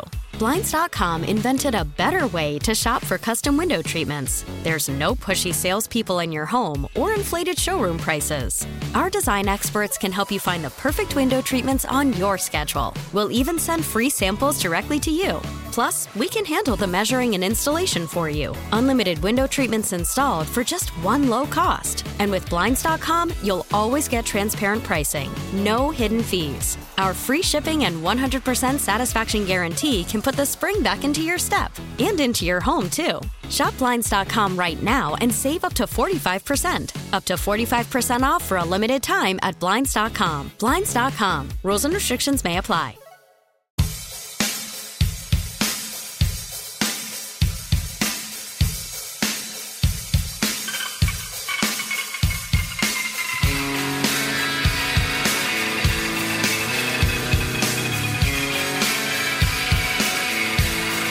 twenty twenty-four Pro Bowl games are this Sunday. You can yeah. hear it right here on yes. ninety-seven point three The Fan. Well, it's I've been waiting all uh, year for this. Uh, the skills competitions. And well, the good news is you don't have to pay for them on the Odyssey app, which is also free. That's Starting true. at noon, live from Orlando, Florida. Do you think uh, most guys would rather be going to the Super Bowl in Las Vegas or the Pro Bowl games in Orlando?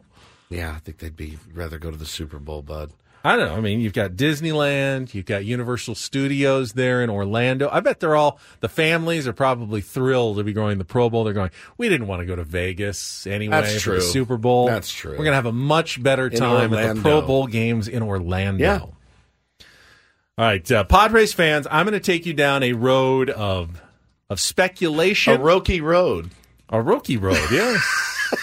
Very Roki. Very Roki. Conjecture. No facts at all, but I'll tell you what, when I finish my story, you're going to agree that this is the Padres' plan of action. I, I, that's at least my belief, that you're going to agree. We'll get to that right after a check of traffic on ninety-seven point three The Fan. So uh, I talked to uh, Chris Kemp last week. I think you guys were out playing your game yeah, a couple on, weeks ago uh, yep. at Fantasy Camp, and I actually asked him about Roki Sasaki. Didn't give me much. He gave me a very A J. Preller, say a lot of nothing answer about it. But this is a very known quantity. If you haven't heard of Roki Sasaki, he is expected to be the next big thing out of Japanese baseball, following in the footsteps of Shohei Ohtani and Yoshinobu Yamamoto. He's a twenty-two-year-old pitcher who is uh, maybe even more promising than Yamamoto, who just got a three hundred twenty-five million dollars deal from the Dodgers. Over the weekend, Sasaki signed a one-year deal with his team, the uh, Lotte Marines of Japan's Pacific League, but he also made it very clear what his plan is. Quote, I have the desire to play in the U S major leagues in the future. I've been communicating every year. I believe the club understands it too. His current club, yes. His current club understands it. Now, the rules in Japan um, state that you have to play nine years in Japan Japanese baseball before you can come over and sign a free agent deal in the United States. Uh, like uh, Yamamoto waited and got his nine years in, and then he signed the big deal. However, like Shohei Ohtani did, you can come over early. And if you're under the age of twenty-five, which obviously Sasaki is. He's twenty-two. But if you do that, you're just subject to the same international signing bonus pool than any other prospect, say, from Venezuela or the Dominican Republic, like uh, Leo DeVries just was, yep. that the San Diego Padres signed, or Ethan Salas the year before. So the speculation is pretty strong now, based on those comments and, and other things that we've seen, that Sasaki may, in fact, be coming next year. He wants to get his big league career started. He's willing to give up, you know, one big free agent deal so he can get more Major League Baseball under his belt. And then, you know, hopefully sign a giant contract like Ohtani did after he gets his Major League service time in in the United States. Yeah, it's the the exact same system that allowed Ohtani to yes. come over early for the Angels. It's really the uh, the only thing left in baseball, you know, other than just good draft and development, where you can get a financial advantage. You can pay a superstar player yep.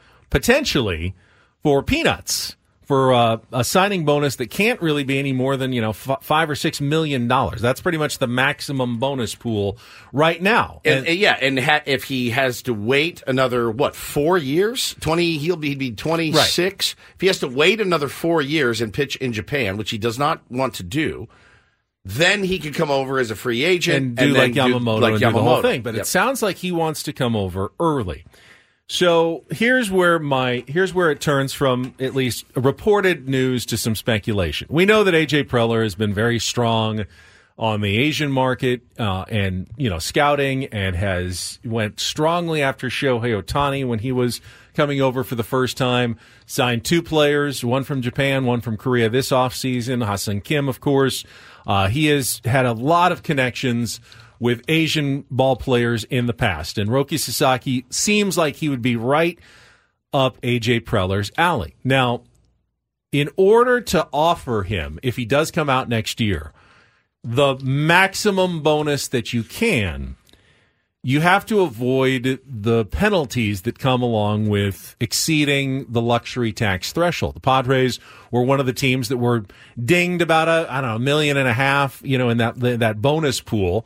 Uh, fortunately, they were still able to sign DeVries, but they need to get in compliance with luxury tax rules to rebuild their bonus pool up in order to give a maximum offer to a player like Sasaki in the offseason.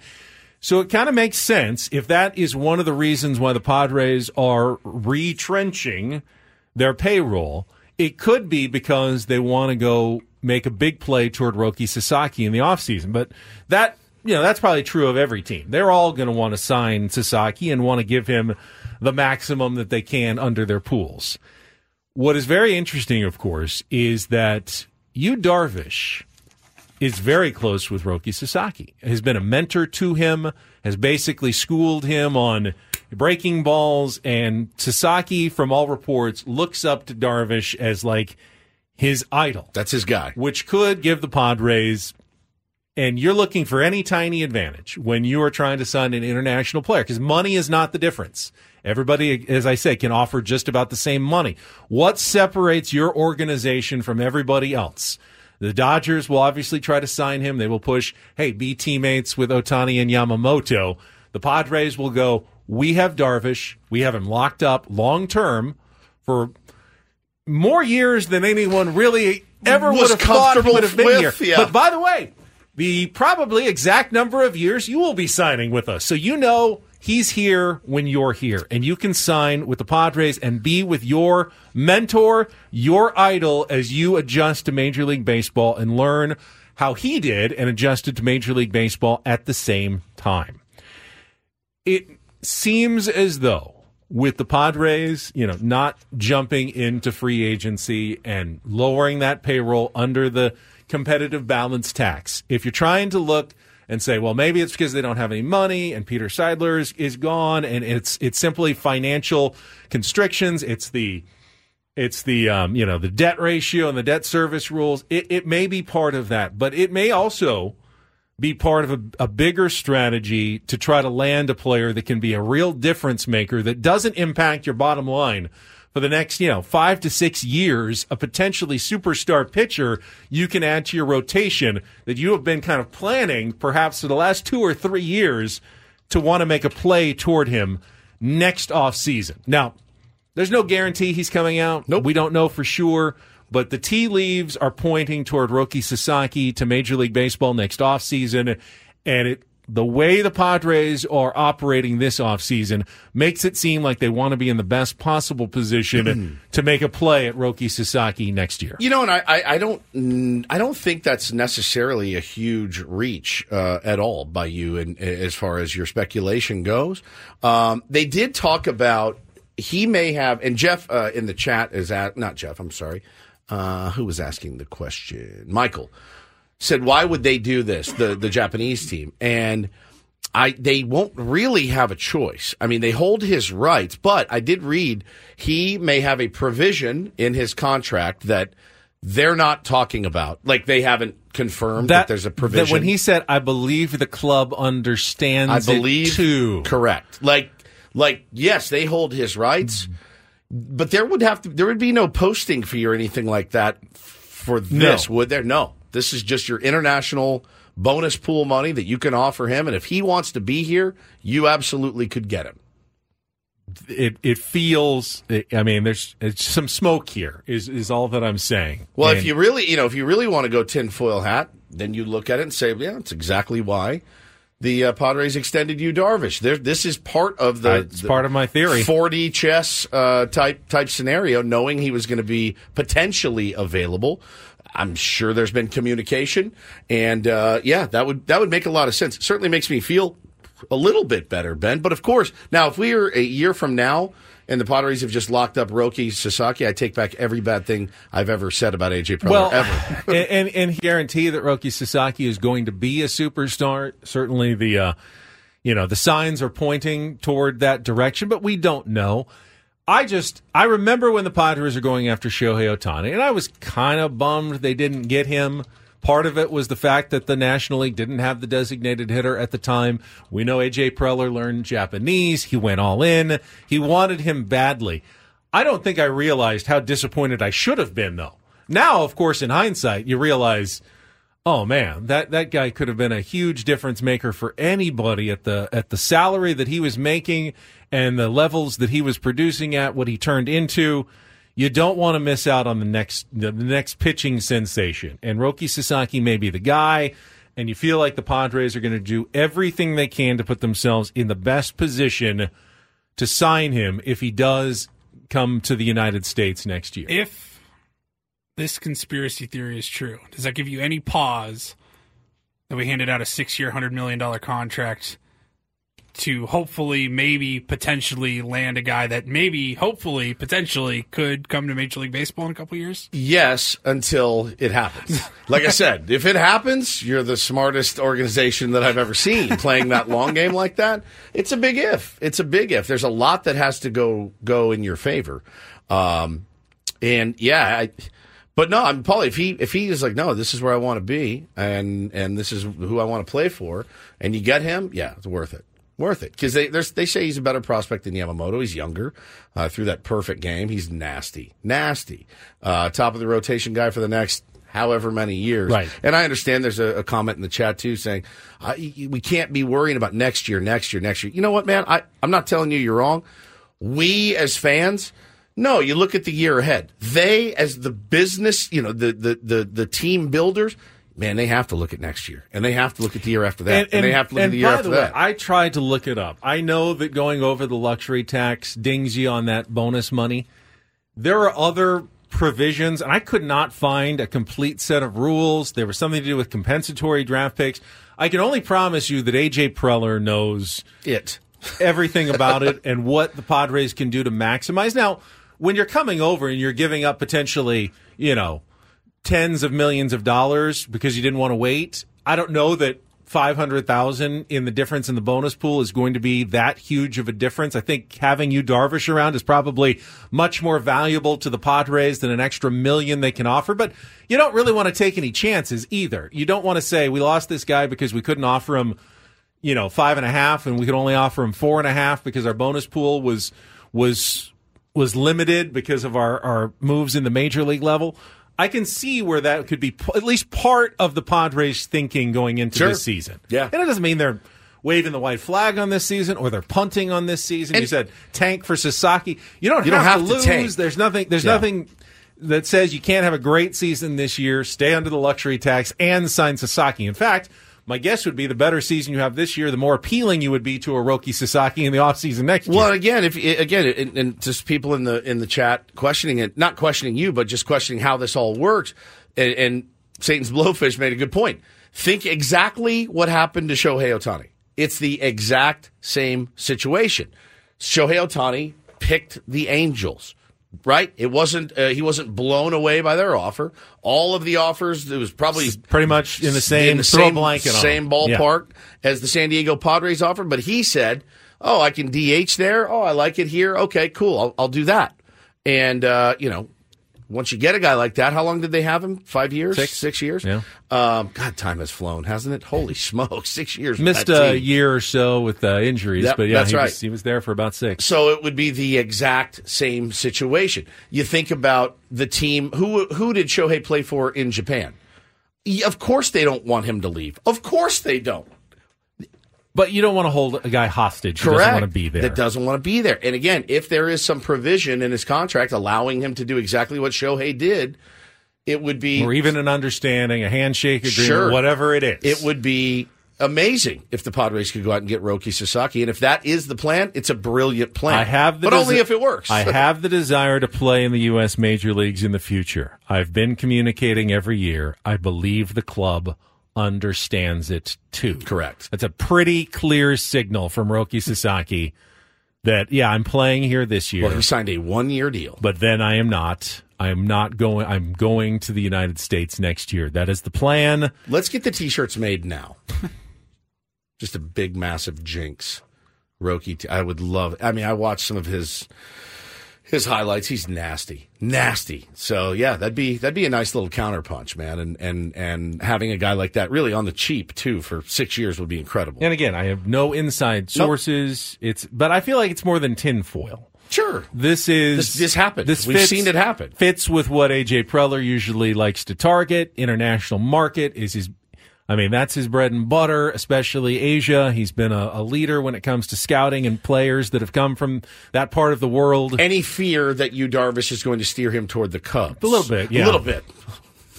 Maybe it was like, you You can tell anybody else to go wherever they want. This Sasaki, one, I need you full court we press. We need you. I need as, you full court. We, we need you whining and dining Anything and booing everything. This is why you got this deal.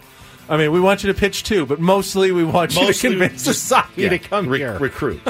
I like your theory, and I think it holds water. Oh. All right, we will come back. Uh, we got two hours to go. We haven't talked about the Padres spring training invites. There was one, I don't know, minor surprise for me. We'll get to that coming up next on The Fan. After the end of a good fight, you deserve an ice-cold reward.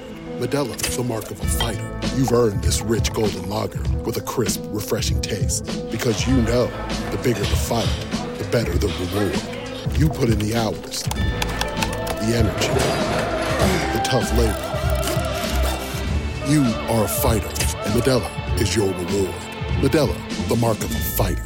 Drink responsibly. Beer imported by Crown Imports, Chicago, Illinois. Baseball is in full swing. N B A playoffs are heating up, and your N F L team is gearing up for training camp. Listen to the latest on the teams you love here on the Odyssey app. The biggest sports radio stations in the country, providing unrivaled local coverage of their teams, all in one place. Exclusive interviews with players, coaches, and team executives, streaming live and always available on demand. Stay in the know with your favorite teams right here on the Odyssey app.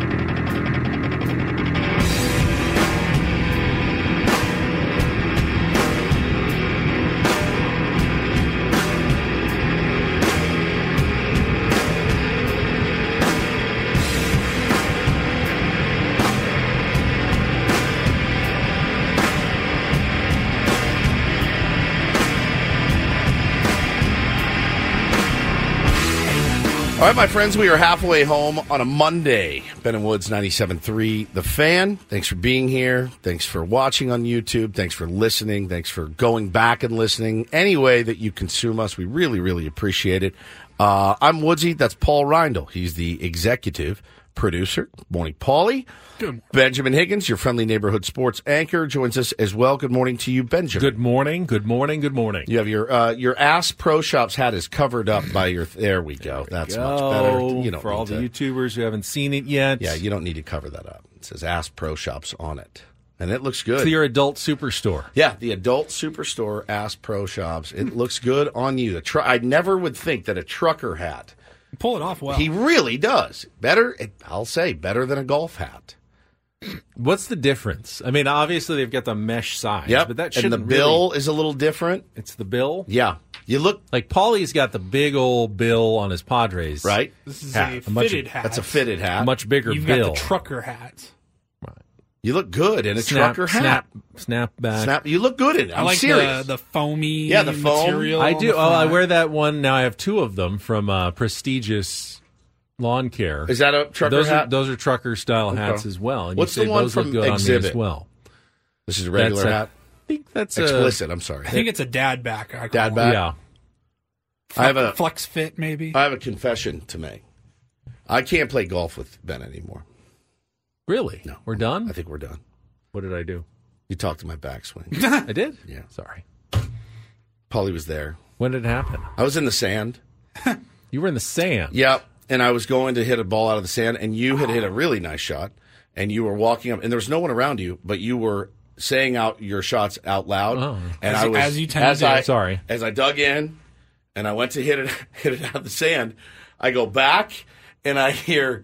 Oh, another two feet would have, and I, and I shake, and I go, oh my God. I go, he's doing his own play by play for his own shots. Was that on seventeen? Where was that? No, Later, it was earlier. earlier. Okay.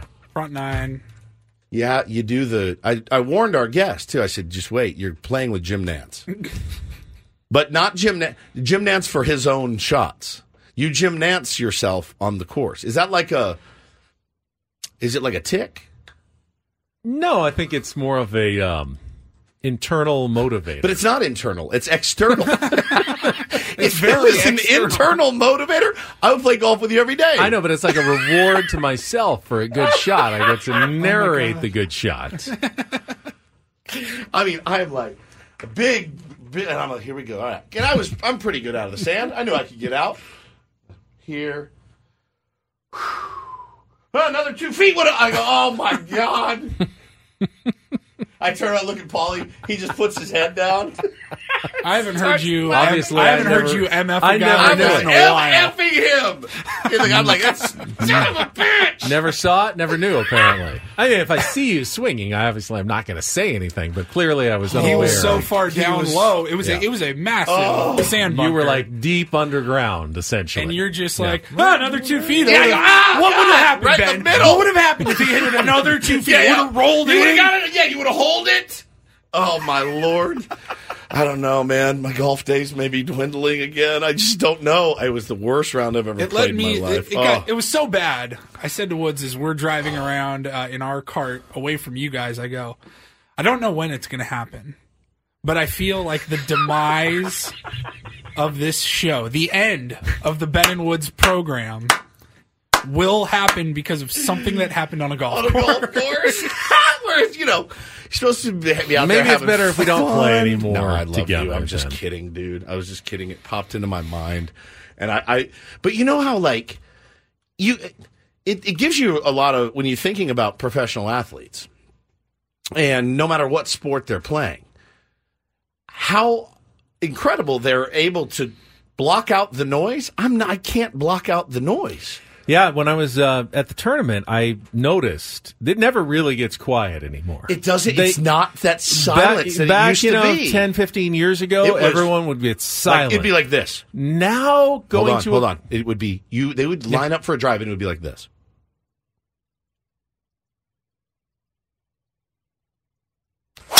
There it is. I mean, hey, all right. And now there's a buzz, there's a hubbub, there's phones. And, there's... and I think I think what's changed is the the golf tournament is no longer just for serious golf fans. They yeah. wanted to make it open to more. Uh, it's a party. You go, there must have been... I mean, there must have been twenty-seven different, like, bar tents. There was the Tito's yeah. and the Maestro Dobel, and there was the, uh, you know, different beer stations and different, uh, you know, fan sections. And you're never going to get, you know, people who are drinking all day to be silent all the time. It's just not going to happen. So, no and, and honestly, if I was a player, I'd rather know there was, like, a buzz. It's when everyone's silent and then one person says something. That's... That's distracting. But if there was a constant... That's why I like when there's music playing and stuff. It's harder to be distracted when there's a constant kind of buzz of noise going on. And that's what that's what happens on the P G A Tour. You'll see it in oh. a huge amounts in two two weeks. Is it two at, weeks? Yeah, at the, at the Waste, Waste Management, Management Open it's in the, Phoenix. It's the greatest golf tournament. There's no silence at all at that tournament. It's the loudest tournament uh, in, in the world, uh, which will be played Super Bowl weekend. Now, there is a guy that woke up yesterday morning here in San Diego, California. This is my guess. I, I'd say ninety-five percent chance uh, that woke up yesterday morning and went, oh, my God, I got so hammered at the Farmers yesterday. And the reason that I know that you did, because you were screaming, get in the hole. And I think if you're still get in the hole guy, I think drawn and quartered is probably the best way that we can deal with you. I feel like, uh, remember in Casino when they caught those guys cheating? And the guy came up and he had the cattle prod, and he just in the up in the guy's armpit. There needs to be a cattle prod uh, guy on the sly. Just looks like a regular guy walking around any big golf tournament, and he just was walking along, walking along. Guy hits the ball, hits the ball, get in the hole, and you just right up. And oh, I think he had a heart attack. I don't know what happened to him. Why are you still that guy? You're listening. You could be listen. You could be a tier one of this program, and you're listening right now. Going, oh yeah, I'm, I do the get in the hole bit. The guy's three hundred twenty yards from the fairway. He's got a three wood in his, or from the green. He's got three hundred twenty uh, a three wood in his hand, and you're screaming, "Get in the hole! I'm going to kill you if I see you. You need, you deserve to be cattle prodded." It's just stop at this point, right? Yeah, I agree. It's, it's just very dated. It's very dated, and you. It's not cool. So I had an observation, uh, golf observation over the weekend. I watched uh, the last, like, four shots of the Farmers Insurance Open. You guys were texting about it on Saturday on our thread, and I go, oh, today the final today round? Today the final round, yeah. I thought they usually do that on Sundays. Well, because of the football. I understand. Totally makes sense. Didn't register with me at the time. I go, thought I had an afternoon of golf going on tomorrow. Did not. Was not the case, so I flipped it on. And I am the most casual of casuals when it comes to watching golf. I do it maybe twice a year. It's usually the Farmers Insurance Open, maybe the last uh, hour of the Masters. That's just where I'm at. Probably others like me, probably a lot of others like you that will watch a lot of golf over the course of the year. It hit me, though, the whole Live, P G A, how Live has kind of totally watered down and ruined the P G A. I'm looking at the leaderboard. I knew, like, two people. Yeah, it was it was it a was, tough one. Yeah, it was pretty anonymous. And I, I mean, go, Jake Knapp. Oh, I mean, even I, I pulled out my phone and go, oh, where did so and so not make the cut? Oh, where's so and so? Oh yeah, they're Live guys now. Like they're all no, they're not playing in these tournaments. I mean, John Rahm not being there was a big one this yeah, week. Uh, the biggest names, con, they, a lot of the guys. Max Homa, the defending champ, was there. Xander Schauffele, uh, Tony Finau are probably the three biggest names, and Luka Aberg. Uh, Ludwig Aberg was the young kind of guy. They all made a run on Sunday and then they or Saturday and then they fell back. Yep. And it left you with a bunch of guys that if you're not a real diehard golf fan, you hadn't heard of Pavone, Hoiberg, um, Jaeger, good golfers, Knapp. Oh, they're not, all good not golfers, a knock on them at, in any way. And the, again, um, I'm who knows if I really would have been a big fan of watching golf. I admit that, but if the P G A is trying to get any of the casuals. I totally get it now because I, I was like, who, "Who the hell are any of these guys?" Yeah, and the it, um, looked, it looked like a Corn Ferry leaderboard. Yeah, like now. The winners this year, though, on the P G A Tour: Chris Kirk, Grayson Murray, Nick Dunlap, and Matthew Pavone. That's it, man. And Jim Trotter wrote about this in The Athletic. He was there this weekend covering it and said, "This could be a problem." I mean, for the real people who just like the stars, who want to see the stars win, you have elevated events, of which Torrey is not one of them. It will be this week at uh, the A T and T at Pebble Beach. It'll be an elevated event. You'll see the stars, all of the stars playing. But in the tournaments that aren't elevated, it's going to be like two or three stars, but what are the chances out of one hundred fifty-six players that one of the two or three stars is going to be there at the end? So you're going to have to learn some of the stories of great golfers, great stories. I mean, great stories, one hundred percent. You had two, like, recovering alcoholics win. You had an amateur win. You had the first-ever Frenchman win in his eleventh tournament ever. They're all good stories if you're a golf fan. But if you're tuning in to watch Xander Schauffele and Dustin Johnson and Rory McIlroy, either they're on live, they're not playing every week, you know, they're they're just waiting for the elevated events in the majors. You're not getting the best players playing against each other on a consistent basis anymore, and it's not it's not great for the sport. It's certainly not great for a tournament like Torrey Pines. That's why they've turned them into more, let's do parties, let's do, you know, let's get bars, loose. let's yeah. get loose and have fun. Uh, the problem is, do sponsors want to pay for that? Sponsors want a lot of T V eyeballs across the nation, and to be honest, you know, Matthew Pavone and Steven Yeager and Nicholas Højgaard, Nikolai Højgaard, don't necessarily bring in the eyeballs yep. that a Rory McIlroy and Scottie Scheffler, who wasn't playing in the tournament, he, they bring in more eyeballs. And you're not getting those guys. That's a problem for these tournaments going forward. Yeah, but I'll tell you, man, it, as far as, as our beautiful Torrey Pines oh, showing great. out, it, it looked Especially incredible. After all the rain they had to make it Ooh. look as good as they did. It was, it was stunning. Fantastic. There was a, the, Isn't that the recipe? It rains earlier in the week. Yeah. Days one and two, kind of cloudy, not yep. looking great. And, and then, then when C B S takes over on the final two rounds. There was it's like a, the Rose Bowl on New Year's Day. Yeah. Somehow it's always sunny in Pasadena that day. There was a drone shot of a man going pee pee uh, down in the woods that everyone saw on the broadcast, so that was fun. In fact, wasn't it one of the players, or was it the security guard? I think it was guard? one of the players yeah, that was going pee-pee. I mean, it's... So if you've ever played there, it kind of is below where no one yeah. can see you but from the gallery, can. but a drone can. You never know when a drone is watching now. The getting the whole guy Dodger fan, one hundred percent? Yeah. Gotta be. Gotta be. Can't hold his liquor. Out there acting a fool, screaming at the uh, screaming at the ball to get in the hole. Just the worst. Please stop doing it. Get in the hole. Get in the hole. Oh. Cattle prod solves everything. If you, there's even the threat of a cattle prod getting you, you won't do it anymore. And it needs to be trained out of you. Stop. Please stop.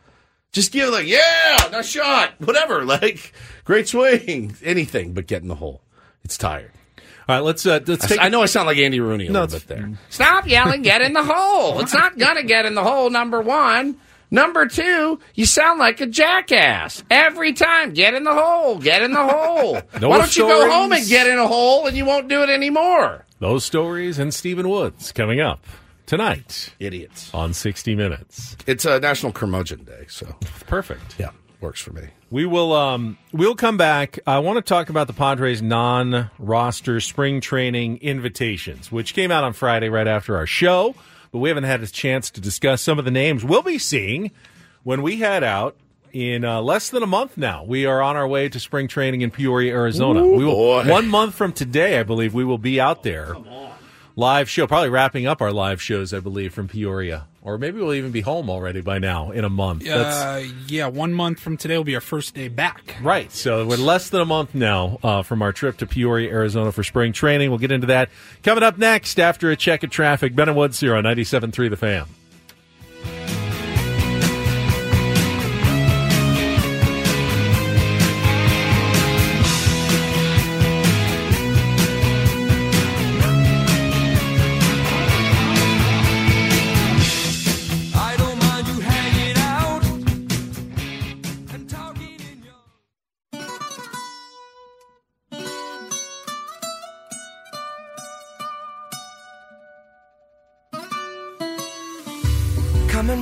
In my direction, so thankful for that, it's such a blessing, yeah. Turn every situation into heaven, yeah. Oh, you are my sunrise on the darkest day.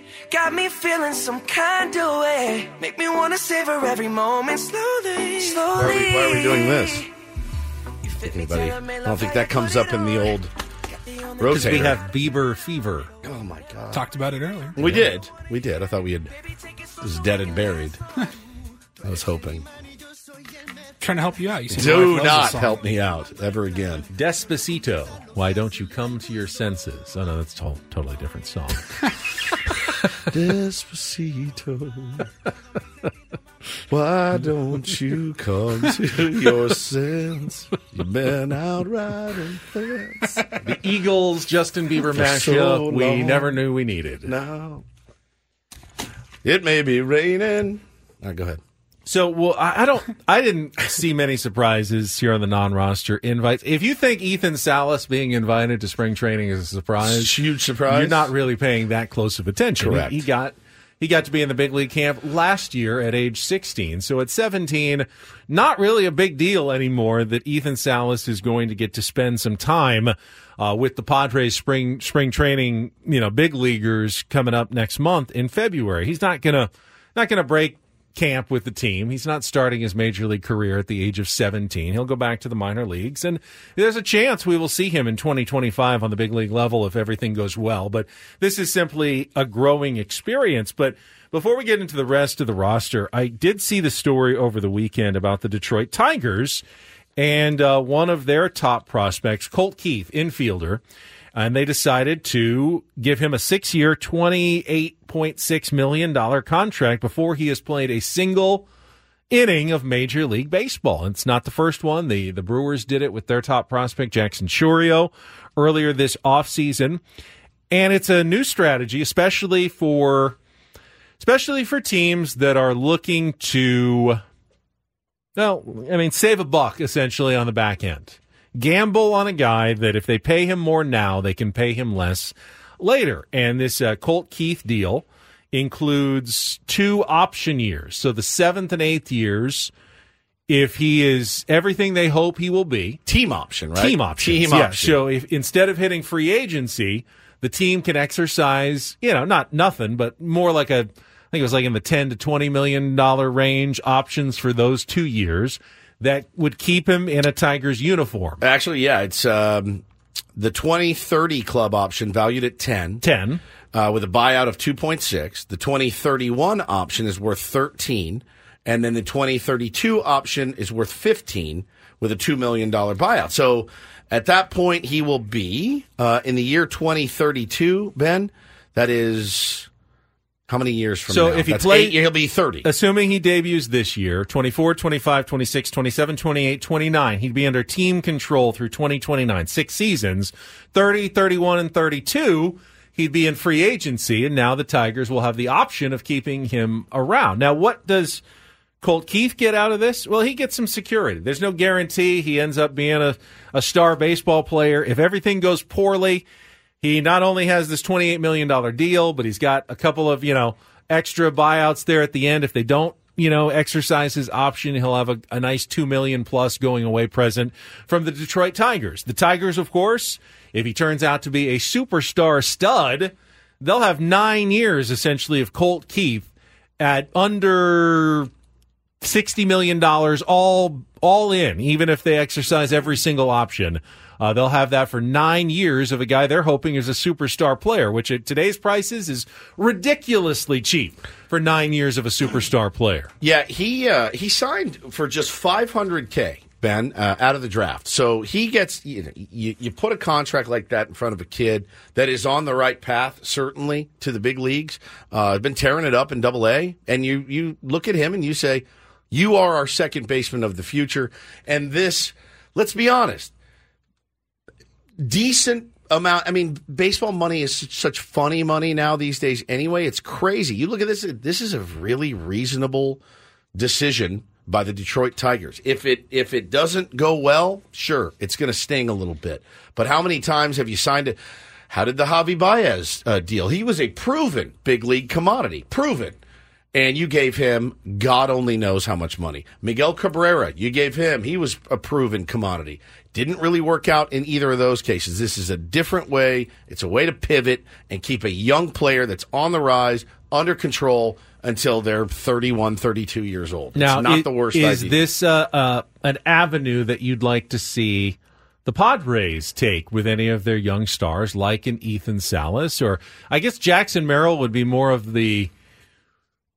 you know, current, because he's about to make his major league debut probably this season, like uh, like Colt Keith is. I wonder how much of a difference. You said five hundred thousand dollars, which is not nothing, but it's certainly not money you can, you know, You're not set live for on. Life. You're not yeah. at all set. Now, Jackson Merrill got one point eight million dollars as a signing bonus money. With the draft. Yep. Uh, and Ethan Salas got even more than that two years ago, getting the bulk of the Padres' uh, international signing bonus money. Can you be more comfortable as a player going, I'm, I'm okay, I'll I trust my talents, and yeah. I'll just play my six years and then hit free agency, knowing I mean, if the worst comes to worst, I've got at least a little bit of a nest egg. Now, Keith didn't really have much of a nest egg. You know, five hundred thousand dollars. Again, I'm I'm not saying it's nothing, but that disappears pretty quickly in a couple of years when you're not making anything as a minor league baseball right. player. You're making essentially nothing as a minor league baseball player. Now he doesn't have to worry about it, but he's given up the possibility of making a lot more in seasons seven, eight, and nine. Yeah, and I think if you're Jackson Merrill and you did get two million dollars, if you're Ethan Salas and you did get four million dollars, I'm probably more likely or apt to say, no, I'm good. I'm just going to, I'll bet on myself and get to free agency, and then we'll. This will last me. I'm good. Yeah, I'm I'm absolutely fine. five hundred K, and they come and throw a twenty-eight million dollars uh, deal in front of you, you say, yeah, I'll take that. I'll take that right now. Um, and look, if it works out, brilliant move by the Tigers. But if it, it could doesn't, potentially triple that twenty-eight million dollars yes, number. And if it doesn't work out, It's not you didn't. It's not a hundred million dollars here you're talking about. So I think this is, and I think there are certain guys that you do it with, and I think there are certain guys that may not be ready for it. Clearly, there's something in this young man's makeup, his ability. Um, sometimes I guess you just know this is going to be our guy. He's he's on the track, and let's go ahead and take care of him, and then we don't have to worry about it. Benny, we can help build our team around him. Um, I saw somebody tweet earlier. You know, if if. Padres went and did this with with Salas. Would it affect Merrill? Would he be upset about it? I, I honestly, man, I don't I don't know. I, I don't know. I don't think it would. Um, there's going to be the opportunity for both of those guys to make good amounts of money uh, in their career, and they are actually they actually already have made a decent amount of money in their very short time. So. I, I like this move for the Tigers a lot. It's not crazy, crazy money, and uh, could keep him, you know, keep him happy and, and get him moving up the ranks. It feels a little bit like a hack, you know. Like it does a, a like little a, bit a G M hack to try to save money, but ultimately there are no there are no hacks because the teams that correctly identify talent, whether it's you know in the draft, in the international signing, or even your own talent. So now the Tigers are being tested. They have identified Keith as someone that they truly believe will be an impact player. And if they are right, they will have, yeah, they'll game the system and they'll save money in the long run. But if they are wrong, they will have just spent thirty million dollars on a bust.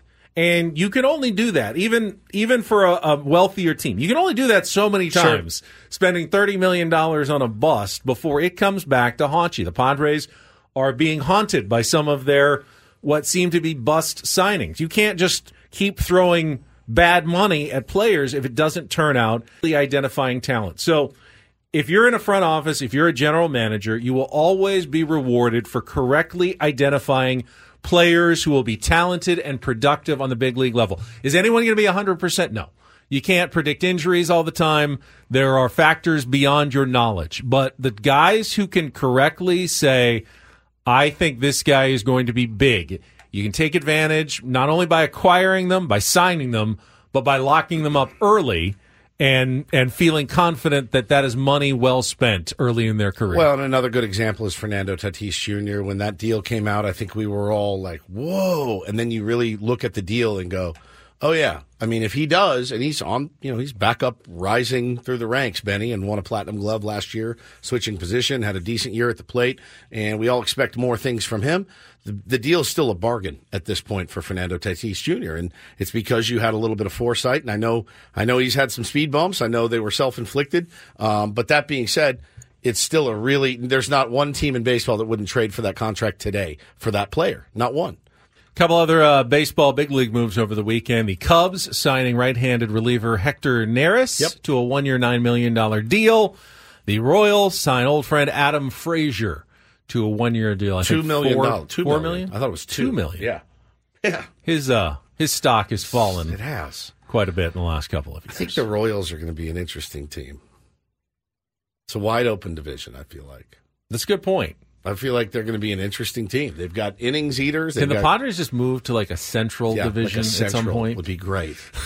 Either it really changes the, A L the, or the it N L. Changes the entire equation. It really does. If you can move to a central division, because I, and I know it's a balanced I schedule mean, now and, and whatnot, but still, yeah. Man. Dodgers, Diamondbacks on the rise, Giants signing a bunch of players. If you're in the A L West, of course, you got the World Series champs, you got the Astros, who are always going to be there. Mariners are young. Mariners are a good team. If you're in the East, of course, you're either competing against the Yankees and the Red or Sox in the, and the A L, and or the Mets and the Phillies and the Braves. The the coasts are loaded. The center is kind of squishy like, and ah, not. Ah. I mean, yeah, it's the Cubs always kind of you think There's might something. be there, but they're not really there. The Indians, or sorry, the Guardians, but yeah. none of them spend a ton. Other than the Cubs, who don't spend it that well usually. Cardinals. Cardinals are on a down tri- down tick right now. That's what they've done. They've just dominated the Central forever. You know what the Cardinal way is? Playing in the center of the country. That's what the Cardinal way is. Fantastic. You have geographically solved Major League Baseball with the Cardinal way. It's just playing in the N L Central. Play in the Central. Yeah. That's Brilliant. The Cardinal way. It's Brilliant. The first page. Keep us in the Central, and we will be fine. We'll always be in it. We'll always be in it. Brilliant strategy by the Cardinals being in Saint Louis. All right, let's talk about some of these uh, non-roster All invitees. Right, we'll get to that coming up. One surprise for me, a little bit. Coming up next on ninety-seven point three The Fan.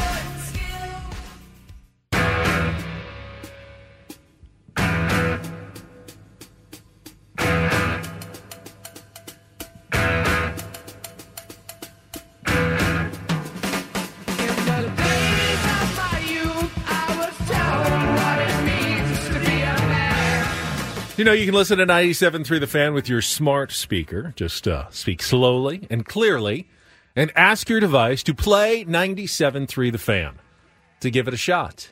Tell me if it works. When you've got your smart speaker out and you say, play ninety-seven point three The Fan. It should come right to us. Hey, Alexa, play ninety-seven point three The Fan. Right. Did you activate Welcome Alexis? Welcome to everybody that just started listening yes, to our show. Now. Thank you. Well, I mean, if they were, if they heard would say it though, they were already listening to our show. So it's I don't know. Hack. You're listening now on two different devices at Maybe the same time. Maybe they were listening on their phone. On now their phone. Now they're listening twice. Good, good for us. All right. Um, roster invites for Padres spring training announced on Friday. thirty-two players joining the uh, the guys who are already on the forty-man roster coming to Padres spring training in Peoria next month. Get into that after a check of traffic here on ninety-seven point three The Fan. All right, go through the names here. Uh, we mentioned Ethan Salas, so we'll start at catcher. Also Kevin Plawecki, who was a, a guy with big league experience who got a non-roster minor league invite, and Chandler Segal uh, will round out the core of catchers who will join Uh, obviously, Kyle Higashioka and Luis Camposano already on the uh, the big league forty-man roster in Padres camp. Infielders, uh, Marcos Castañón, Mason McCoy, Jackson Merrill, Nate Mundu, Graham Pauley, and Tyler Wade. Other than Merrill and Pauley, who we know is uh, hot up-and-comers in the Padres system, don't know a ton about Uh, the rest of the guys. Mason McCoy, I- I've heard his name a couple of times before. Anything on any of the other guys, Woods, there? No. Outfield, uh, and this is, of course, a little more intriguing just because we don't have all any. You've got is Fernando Tatis Junior and Jose Azocar coming in with a big league club. Uh, Bryce Johnson, Jacob Marcy, Oscar Mercado, Calvin Mitchell, Tirso Ornelas, and Robert Perez Junior Will Robert Perez Junior Crack. be the Padres starter in the outfield going into the season? Cal Mitchell, Jose Azocar, and Fernando Tatis Junior That's your starting opening day. outfield. Again, no surprise that uh, Marcy is going to be there in the big club no, and, and giving... probably has an opportunity to make the team going into camp. Potentially, yeah. And and there's, you know, no, like you said, there's no majors. I would have liked to see a Brian O'Grady on that list maybe for a spring training invite, you know, just to see. I, I think we're all we're all excited about the possibility of Jacob Marcy getting an opportunity to make the team. What you don't want is, well, he has to be the starter, even though he hit one thirty-two in the spring. Right. You don't you don't want to put yourself in a situation where a guy who struggled in spring training is your starter by default because you didn't have any other options. Correct. That would be my, my worry going going into camp. Uh, on the pitching side, uh, right-handed pitchers, Lake Bakker, uh, Ryan Burgert, Drew Carlton. We've seen him before on the big league level. Giovanni Cruz, Matt Festa, Nick Hernandez, Kevin Kopps, Moises Lugo, uh, he's got some big league experience. Adam Mazer, uh, one of the up-and-coming prospects. Tommy Nance, Drew Thorpe, just got him in the Juan Soto trade with the Yankees, and Nolan Watson on the right-handed side. And then left-handed pitchers, Daniel Camarena, never seems to go away. Ryan Carpenter, Austin Krobb, Javian Sandridge, didn't know that name, and Robbie Snelling getting an invite to camp. Um, most of the guys who are that core of prospects that we've been hearing about are getting an invitation. Salas, uh, Snelling, Marcy, Pauly, the names that got brought up to Double A, a lot of them late in last season to play together. No Dylan Lesko getting an invite. Now, he's only twenty years old. It's probably a little bit early. I wouldn't have been shocked, though, just to see him there together with everybody else, to see him get an opportunity. So uh, he's not one that, that was given that opportunity or option. Uh, Nathan Martorella was another name that we've been hearing a lot about that did not get an invitation to big league camp. Uh, there, so, but other than that, there wasn't any real giant surprises on that list for me. No, and kind of a, a dark horse, I think, to watch out for is, excuse me, probably Tirso or Nellis Ben. Uh, just twenty-three years old. Still just twenty-three. twenty, yeah. Feels like he's been twenty-three for a while. Um, he's a bit of a dark horse. He, you know, listen, he swings the bat from the left side, uh, hit fifteen bombs last year, almost double his career high. Uh, it's still not a lot, but he posted an eight twenty-three O P S. He hits lefty, can play left field. I, it, look, it, it's not confidence inspiring right now at all. Um, when you, when you sit back and look at the, the holes that the Padres have, just, I, doesn't feel like they're in any hurry to fill them yet. Um, could be they're saving money for Roki Sasaki next year, as you mentioned earlier. It just could be there's nobody that they feel is a good fit yet in their price range. I don't know what that price range is going to be, uh, but it feels like it's going to be on the cheap. Um, as far as trades and things like that go, sure, there's still an opportunity for th- for those things to happen. I keep hearing... I keep hearing the name Cedric Mullins is brought up. You know, Aaron Hicks is sitting out there, as as Craig talked about uh, last week. There's there's there's bodies, there's guys out there that can play. So um, at some point soon, you figure this week they're going to have to get some of these the, these heartbeats uh, in camp. Just to be clear, I see uh, Viva Padres in the chat. Surprised not to see Luis Patino on the list. He doesn't have to be on the non-roster invitees because he's on the roster. When yeah. they uh, claimed him, he went on to the forty-man roster, so he'll be there along with uh, the other pitchers um, that are already in the big leagues. Uh, and there's a few names as well that are younger guys who happen to be on the forty-man, like uh, Iriarte is already on the forty-man, I believe, so he should get that invitation as well. Jairo Iriarte, yep. who has not Good. pitched in the big leagues yet, but, but is on the forty-man, so he should be in camp uh, with the Padres as well. So keep that in mind, that that list is simply the non-roster, non-forty-man guys who get an extra invitation. Everybody on the forty-man, of course, also gets an invitation and actually is required to come to spring training with the San Diego Padres. You know, they want to get their paycheck and, and everything. That's that's part of the deal as yep. you show up to spring training. So, yeah, that's that's not the entirety of the list. That's simply the guys who uh, who are minor leaguers who wouldn't have been invited automatically otherwise. Tim says in the chat, same holes everyone has except for the L A Dodgers. I, I disagree uh, with that. I do. I think there's a – I think the sheer number uh, of holes. And, sure, there are other teams looking to fill – maybe a fourth outfielder spot. Um, you know, I, I, we'd love a, a we'd love a, a left-handed hitting outfielder. Sure, bro. That we're talking about starters at the big league level, um, of which we, you know, in the outfield you have you have one right now, one starter caliber player in the outfield. you know, I, it, I every day that goes by, I continue to think that, that maybe they're just going to roll out there, depending on Manny's health, they're just probably going to end up rolling Cronenworth, Kim, Xander, and then Matt Batten or something at third uh, to, to be a stopgap. Eggy Rosario. I mean, guys that are already on the roster that are probably going to make the team. You know, I mean, they played well at the end of the season with those guys mostly manning third, right, while Manny was DHing, and, and so, they did play well. You know, if you go out and you do, if Manny does, you know, I, and from all we hear, Manny's ahead of schedule. We don't know. Yeah, I'm sure he doesn't even know if he's going to be ready to, to tee it up at third base uh, on opening day. So, the good news is, I guess, I guess if there's any good news, you do have a little bit of flexibility in your infield. And if you go out and sign, if you go out and sign Carlos Santana or Brandon Belt or something to play first base, yeah, then you have a little bit more. Jake can move to second, Hassan Kim can move to third, and you feel semi-decent about your infield until Manny gets back. I'm starting to feel a le- more confident that, you know, if you, if you heard last hour and I talked about my Roki Sasaki theory and why the Padres are, are trying to scale back payroll more strategically so they can, you know, offer a maximum bonus to Sasaki.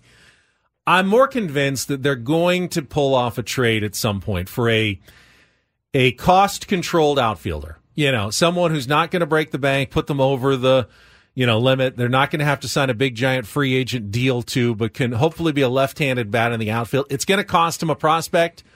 Um, you know, and hopefully they identify the the right one and the right team to make a deal with. But it feels inevitable to me that there will be a trade for a, a somewhat reasonably priced outfielder that will join the Padres, if not before spring training, during spring training.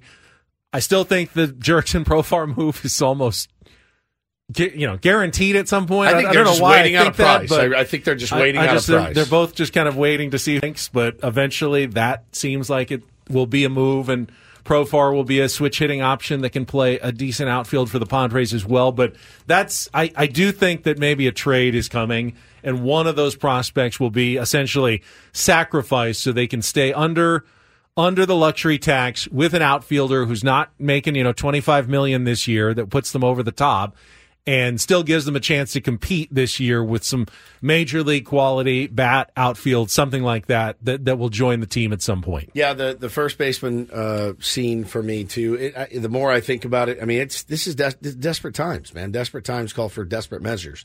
And, you know, people keep talking about Brandon Belt. The more I listen about Brandon Belt, the more I can be convinced on Brandon Belt playing first base. Championship pedigree. Actually had didn't have a terrible year last year. Um, you know, I'm I'm looking at it going, I don't know what he's going to to cost. What is he, eight million bucks, six million bucks? Um you you're going to have to sign a few one-year guys to plug these holes for now. Still don't have a D H. No D H. I mean, you two got outfielders, D H, and then maybe a first baseman. Correct. You, and then another well. another starter as well. You so. got briefly fooled by the Max Kepler briefly. trade rumor. Yep. Um to me, that still makes a lot of sense. You know, I assume that the Twins are going to hold out for a pretty high price because they're not a lot of left-handed hitting outfielders on the market that are only making around, what, ten million dollars this year. And even for a rental, they're going to probably ask for a lot. But, man, in terms of a guy who solves some issues for the Padres, Kepler would be one of them. Uh, you know, actual, if he stays healthy, which is a big if, a guy who can put up a, a three to four war season, can play outfield, is a left-handed hitter. He checks a lot of boxes and doesn't break the bank. Checks a lot of boxes for the San Diego Padres if you can work out some sort of deal. Yeah, and it just, you know, depending on what you have to get back for him, you know, that's the other thing. You, you don't want to trade a Jackson Merrill for, for one year of Max Kepler. You don't. You know, but, but if you're the Twins, you, you're, you're asking ask high. Yep. Just like Preller is going to continue to ask very high on a Ha-Sung Kim trade, the Twins are going to ask very high, and they're just going to wait it out because there's no reason for them to just give up a player for a mid-level prospect right now when they're more than happy starting the season with Max Kepler. It's not like he's breaking their bank either. So they have something valuable. They're waiting it out. Padres have something valuable in Ha-Sung Kim. They're not going to give him away for nothing. They're going to keep asking high, and, and maybe there's no agreement to be made. But if you're looking at one player that makes a lot of sense for the Padres, under all of those circumstances, to me, Max Kepler is definitely one of those guys. Michael said uh, in the chat, the thing with Belt, I worry we get Matt Carpenter two oh where Preller buys high on an old vet and overpays for what should be a D F A candidate that can't be D F A'd. it's it's obviously a, a concern, really, with a lot of these guys that are left on the market. You know, I mean, it's there's not if any of these guys, other than of course the premium Blake Snells and the Cody Bellingers and guys like that. Other than that, man, there's going to be a lot of those guys. And while he was really quick to stock up on those guys last year, this year, being a little bit more, maybe he's maybe he is feeling the same way you are, uh, Michael, right now, going, well, yeah, I mean, if I could get Belt at X, I would do it. But he wants X plus five, and I, I can't do that. That's right the now. thing. Uh, when you talk about a guy like Belt, yeah, the signs point toward older decline, and most of those guys, you're right, will end up probably being disappointing for the team that signs him. But there will be one or two yeah. that will have like one last great season. And the teams that identify those correct guys on a fairly reasonable deal will have a great player on their hands, and it'll be a genius signing. You got to be right. You've got to be right when you when it when you decide on these players. And well, if we're just punting and we're just or whatever tanking for Sasaki or whatever their actual plan save, is, save for save for Sasaki. For Sasaki. Sure, you don't have to tank. And you know In fact, what? Winning is better to get Sasaki. If it's that's better the case, to win, just give me Joey Votto for the vibes. I know. I it, watching him flail up there, if he wasn't ready and healthy and, and like he is capable of, would break it my heart. It feels like there's a premium to, to be paid just for the name Joey Votto, and it's a premium that I don't know that the Padres can afford I, just for a name and he's, provide. He's been pretty open and honest about his social media, uh, on social media about his impending free agency, and it's weird to watch Joey Votto kind of begging for a team to sign him. I know. You know, it's weird. Like, it kind of breaks my heart a little bit, and, and they haven't yet, so... Um, You know, I'm, he would be great, of course. Yeah, for a, a radio show to have Joey Votto in town, it would be the greatest thing ever. Is he going to help the Padres win baseball games in twenty twenty-four? I don't know. I don't know. I wish I did. I wish I could. Or maybe he's that guy who has one last one great last season and run in you him. Take advantage of it. It's certainly a position, a, a D H, a left-handed hitter that the Padres need. Who's the right one, though? Because you're not going to get a chance to sign four guys and hope one of them fits. Yep. You probably get one chance at this, and if you want to have a really good season, you're going to have to be right about it. The scouting skills have to be sharp on who you pick as your one guy that you can afford to bring well, in. Well, I mean, in, in our case, are like four guys that we're going to be having to bring in at some point. Because, again, one more starting pitcher at a minimum, two outfielders, and probably a first baseman slash D H. That's... Four That's to five positions. That's like the minimum that you have to get in the next few weeks. And then you still don't have a bench, right? Well, your bench is Eggy, and it's it's it's Brett Sullivan and it's Zokar and Zokar and and Higashioka, and okay, fine. Roll. And there's only really four guys now on a major league yeah, bench anyway. True. Yep. So you need a backup catcher. You're going to have a Zokar as a backup outfielder. You need starters, not bench players, yep. right now. All right, we've got one hour to go. Uh, Paulie is going to be talking about eating in the shower in the Rondel Report. All right, we've lost it. Got that coming up. Uh, it was also a, it was also a huge weekend locally. I'll tell you why coming up on The Fan. Yeah, yeah. Hey, yo, Black, it's time. Word, word, it's time. It's time, man. All right, begin. Yeah. Final hour of Ben and Woods on a Monday. nine a.m. Annie and Elston coming up at ten o'clock today. Congratulations to the Tier ones for winning your first Adult League Baseball game. Scrimmage. Just a scrimmage. scrimmage. Well, you were in good company this weekend, because I don't know how often this happens in San Diego. And I'm sure if you dig deep enough, someone probably lost this weekend. But as far as I can tell, every team we had that played won. The Seals won twelve eleven over the Philadelphia Wings on Saturday on the road. What had to hold on. Uh, gave up four unanswered goals at the oh. end, but then held on in the final minute to improve to five and two on the season. And Woods will be back on the mic this Sunday afternoon, three o'clock uh, at home, Pechanga Arena against the Colorado Mammoth. First home game in like over a month. The old Sunday three p.m. game. It's Military Appreciation okay. Day, so excited about that. Yeah, get back on the mic. It's going to be weird driving to Pechanga, and it's light outside when I, you know, walk in and, and, and maybe even when I leave. Who knows? Uh, the Sockers won on Saturday at home against the Saint Louis Ambush, eight to two, but then they had the old road turnaround, had to fly to Tacoma to play the next day. It's like completely unfair. Okay, and I want to hear about. So do you happened. want to hear what happened to this game? Right. I saw so Craig I was, Elston losing. Yeah, his I was following it at the mind. end, and I'm sure Craig will have all. He'll have the complete details you for can't you. But do better than Craig no. Elston losing his mind. But they were losing. They were losing, I believe, like seven to five late in the fourth quarter on the road at Tacoma. So they pull their goalie, you know, they got an empty net. They score to get within one, but they still need one more.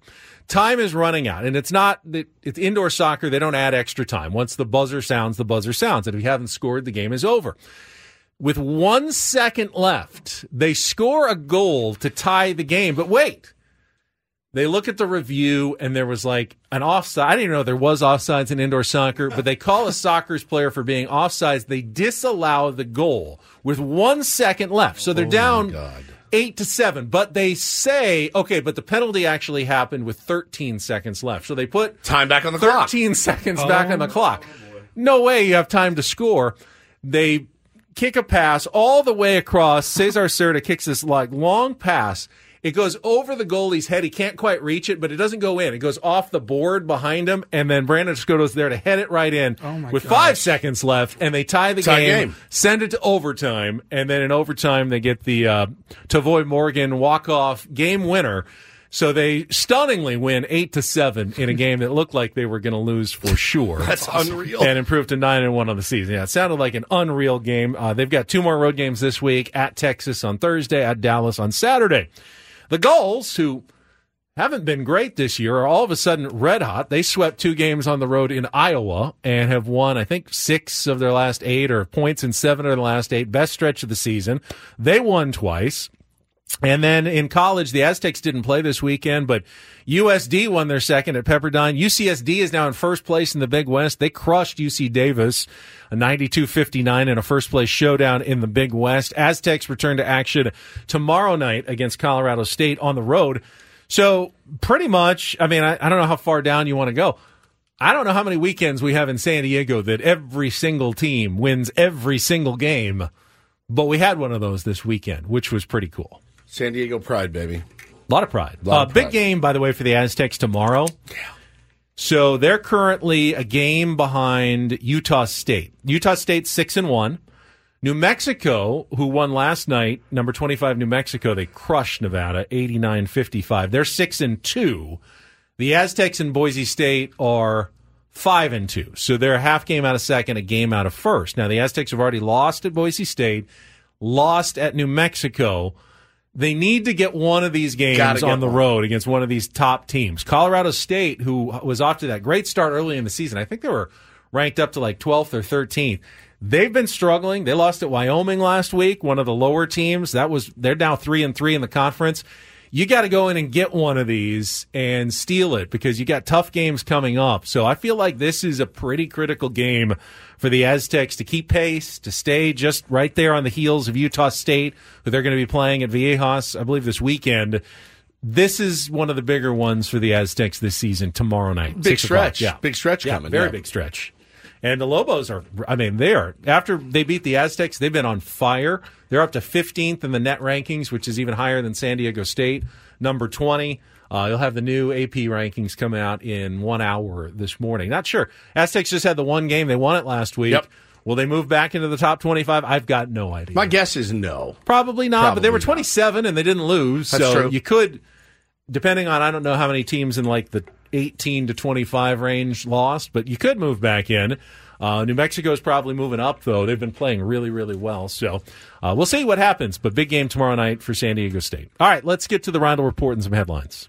And get things started here with our edition, today's edition oh, of boy. the Rondo Report. Now tuned into the motherfucking greatest. Welcome to the Rondo Report with Paul Reindl. Hi, Paul. All right. Two stories from the world of sports that we haven't gotten to yet. We'll start off in Major League Baseball. And one story that you didn't know you needed. Are you laughing, biatch? It's the Reindl Report. Hey, Paul, how you doing? Okay, how are you? On ninety-seven point three The Fan. Are you ready to bless the mood? I need some help, please. That was good. Can I get a oh, yeah? Oh, yeah. All right. All right.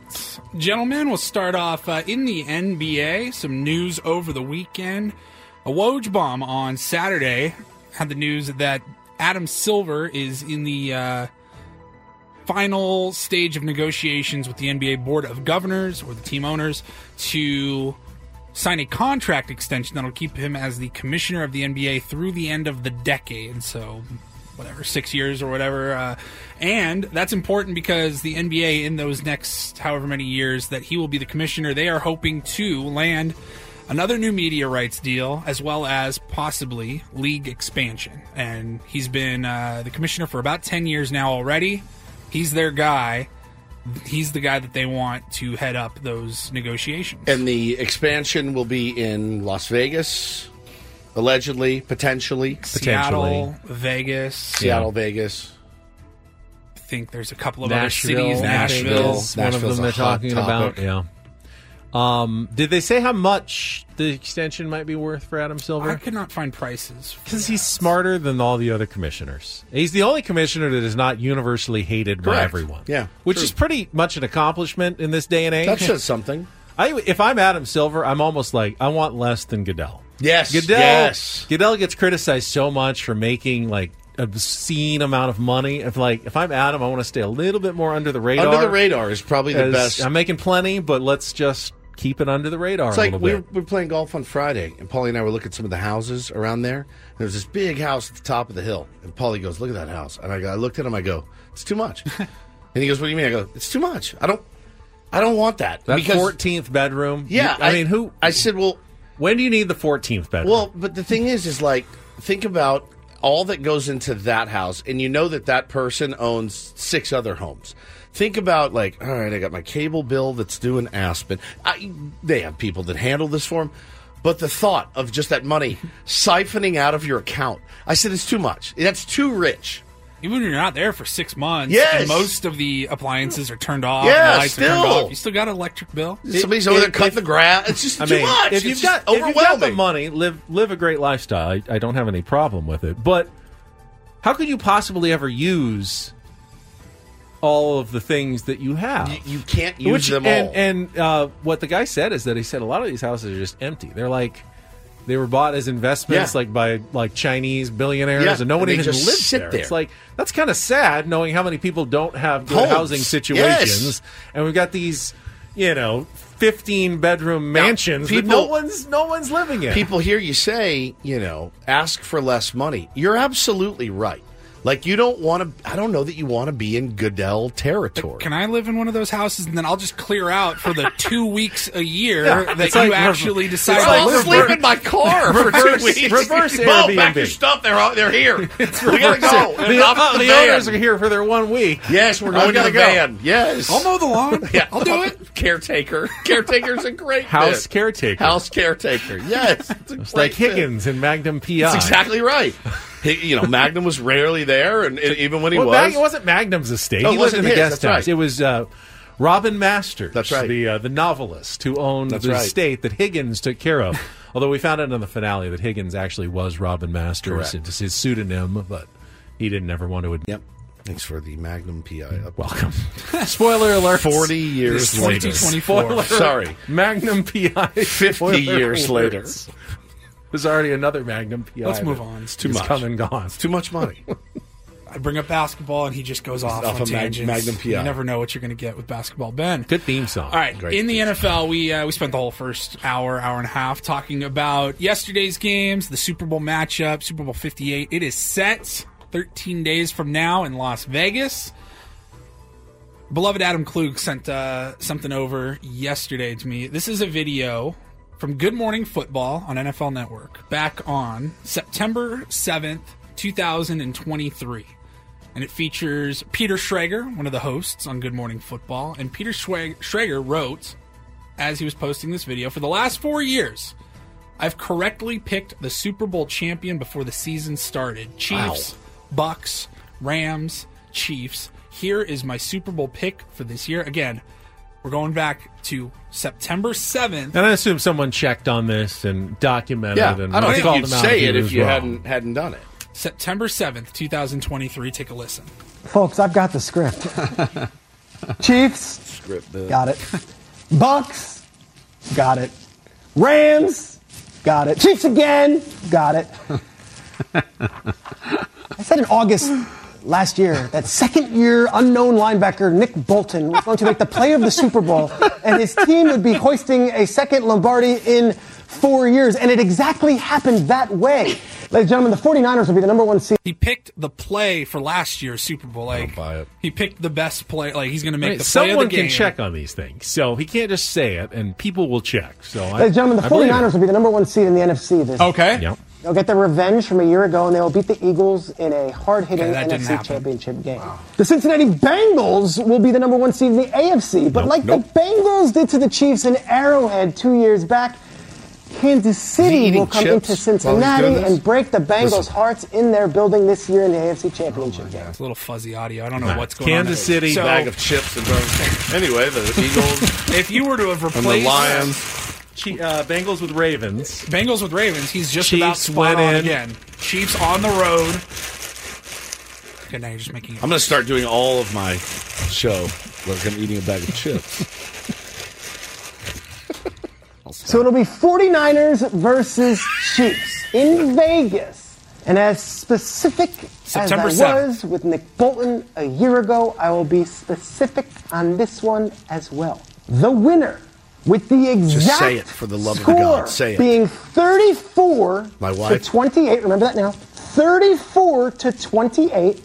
And with second-year cornerback Trent McDuffie returning a pick six late in the fourth quarter, the Kansas City Chiefs will yet again be your Super Bowl champions. All right, thirty-four twenty-eight. What's the over uh, on this game right now? Do you have it? Uh, I can pull that up. What's that total? What's thirty-four plus twenty-eight? fifty-two? It is uh, sixty-four. sixty-four. Close. No, no sixty-two. sixty-two. sixty-two. So let's see. The early lines for the Super Bowl are, we got it at forty-seven and a half. Okay. Hammer the uh, Chiefs in the over, according to Peter Schrager. Trent McDuffie did did play yesterday. Had a couple of passes defended, so okay. It's possible he could get an interception return for a touchdown in the Super Bowl this week and lead the Chiefs to a thirty-four twenty-eight win over the San Francisco forty-niners. I'm, I'm here for but it. Now everyone knows. It's either right or it's wrong. You've all heard it in advance. Will he be right for a fifth straight year? It's pretty on remarkable. A Super Bowl pick. That is, is. I mean, if it's true, that's very remarkable. All right, finally, let's get to shower talk. Jessica Biel, my beloved Jessica Biel, was in the uh, news for trying to get people behind the idea of eating and drinking in the shower. Now, I've had a shower beer before. Shower beers are elite. They are elite. Elite. It's like beer at a baseball game, shower beer, they're right there at the top. They're top-tier beers. But Jessica Biel takes it a step beyond that and says she eats in the shower. Hmm. So she went on TikTok. This is about a month ago. At the end of December, she put this out there and got the conversation rolling. I think maybe some of you know this about me, but I love to eat in the shower. I love to eat and drink in the shower. Shower-appropriate items like cereal, or yogurt, like coffee, tea, popsicles. I know, Ooh. melt factor, but safe, you know? Down the drain, anything drops, you're good. Her eating a popsicle in the shower is the stuff of legends. All right, popsicle, absolute legends. I can see because it'll drip and you're already somewhere, but cereal in the shower? Scrambled eggs, delicious in the shower. How do you eat? I mean, you just keep it away from the water. Bowl, that, the part of the shower is you... If something, you know, if the water hits it, you can't ruin it. And water would ruin the cereal. No, if it got people in. Put water in their cereal. Oh, it's, it's just if they're out of milk, you better put some water on them. We got no milk. I'm throwing this I away. I would eat cereal dry before I ate cereal okay. with water. Me, me and you both. I would so, too. You better put some water on that damn ass.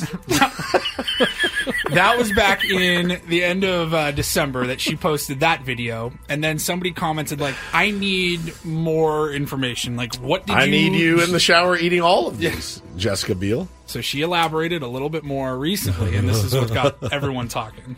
Guys, thanks for all these questions about shower eating. I'm just so thrilled everyone's so interested. I really want to, you know, start a movement, a shower eating movement. What's the I think point? For Save people time? Who are multitasking, it's just oh. going to be such a huge relief in so many ways. Here's my rules with shower eating. A ledge is really helpful. Something yes. that you can stick your cup, your yogurt container, your coffee, yogurt. your espresso, whatever it is you're enjoying. But I like to take a bite or a sip and put it on the ledge. And then, you know, you do your thing, you wash your hair, keep the soap out. That's a big deal. Yeah. It's pretty simple, guys. You can do this. I find it deeply satisfying. Only tricky thing is when you're chewing, you got to keep your mouth closed because I still like to get under the water while I'm chewing. Mm-hmm. And for whatever reason, I want to open my mouth at the same time Habit. and spit water. I don't know if that's like a childhood squirt gun situation, a deep-rooted need to spit right. water in the face okay. of someone. Maybe it's just because I get spit in the this. face with water all the time by my kids. So I'm just ready at any moment to retaliate. That's the pro tip. Chew, do not open the mouth, do not let the shower water in. There you go. And Tim says, I need a cigarette. Me and you both, Tim. Holy smokes. Woo. Ah, I, I disagree. She said espresso. See, if I'm in a hot shower, I'd want a cold A cool beverage. drink. Cold not cold. a hot, not hot on hot. Doesn't feel right to me. I've hot never coffee. eaten in the shower. I don't know that I'm planning to now. Now, I've eaten on the crapper before. God. No. Oh, yeah, I've done What that. Are you an animal? What? Yes. I've done, yeah, a sandwich. Oh! Yeah. No. Nothing. I was. Just in oh. case it just wants to pass through no, really quickly. No. I grabbed a sandwich, was like, ah, what's the most comfortable seat in the house? I could feel maybe something eventually, and gone and read a magazine, eating a ham sandwich, sitting on the dumpster. You don't feel like there's part- particulates in the air really. that are getting on your sandwich? No more than are normally around my mm. house. Yeah, well, you know. You're probably right. Yeah. I swear. No. The guy says I'm lying. I, uh, Anthony, I swear to God. That's my wife. I think my wife's caught me eating cereal or a sandwich on the on the toilet before. Oh God! Oh yeah. How did you ever mm. get some again? I swear. No, I've actually done it. I feel like I, that's actually, permanent. It's been a while, but I, I that's probably. I mean, scraping the tune off the floor and eating it the other day. I think I've really turned her off.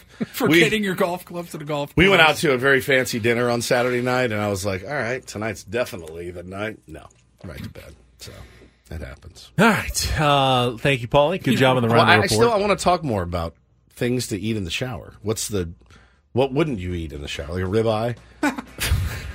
Yeah, you need a really big ledge. You need a big ledge for something with that much plate. I'm really in on this. Actually, that saves I, time. That doesn't really work. Yeah. I've also got a um, I've got a Jason Whitlock problem going on on my social media feed right now, and I don't know why. Hmm. I'll explain coming up after a check of traffic on ninety-seven point three The Fan. Smiles have all turned to tears. Tears won't wash away the fear that you never ever gonna turn to ease the fire that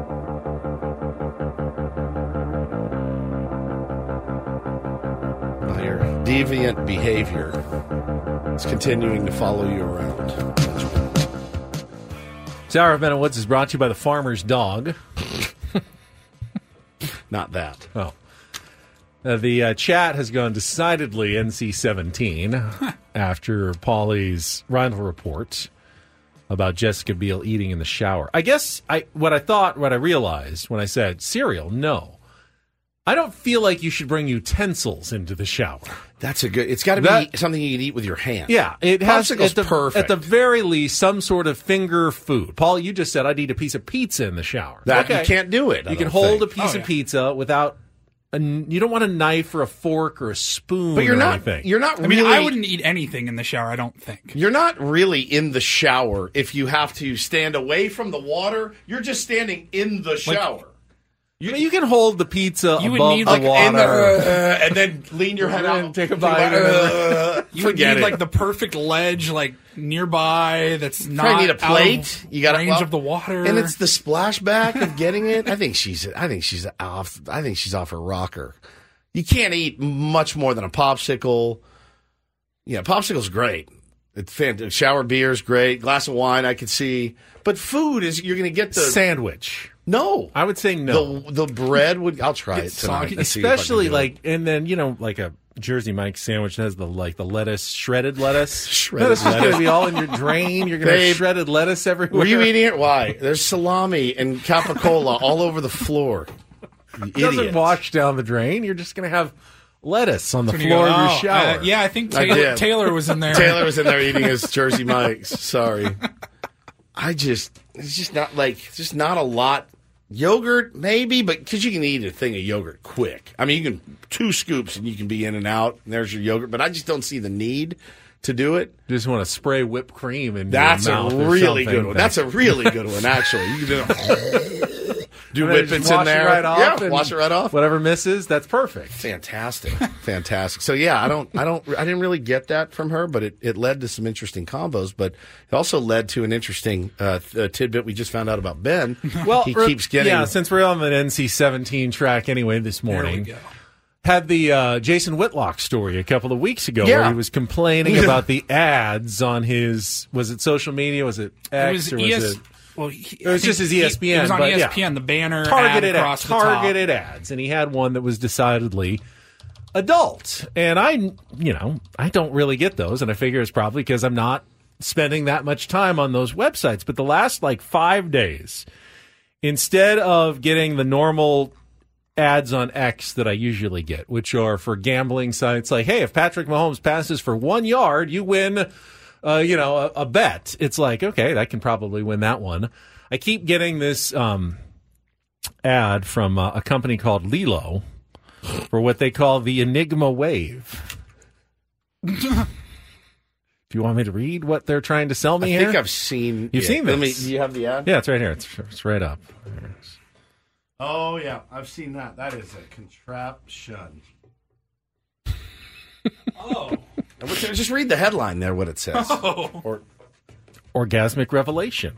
Save that. Yes. So clean, too. So clean. Mm. Orgasmic revelation.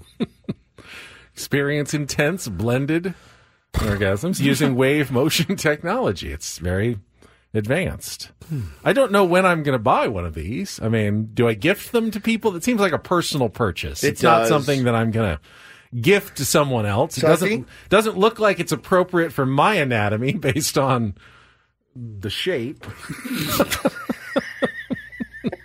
I and do, functionality. I so I don't know why of, I'm getting these ads. Because but, of maybe all the adult. Let's, ser- let's see that search history. Yeah, because of all the adult topics broached. I feel like you're you're, you're changing my ads hole, just hole, by hole, talking hole. about me. Yeah, you're literally sitting here wearing an Ass Pro Shops hat. I don't think it's me that you need to worry about. I think it's your. What did I say? Be accountable. Okay, take. A, I don't get them. I don't get these creepy. You don't. No. Really? No. I don't get these at all. How much is it, by the way?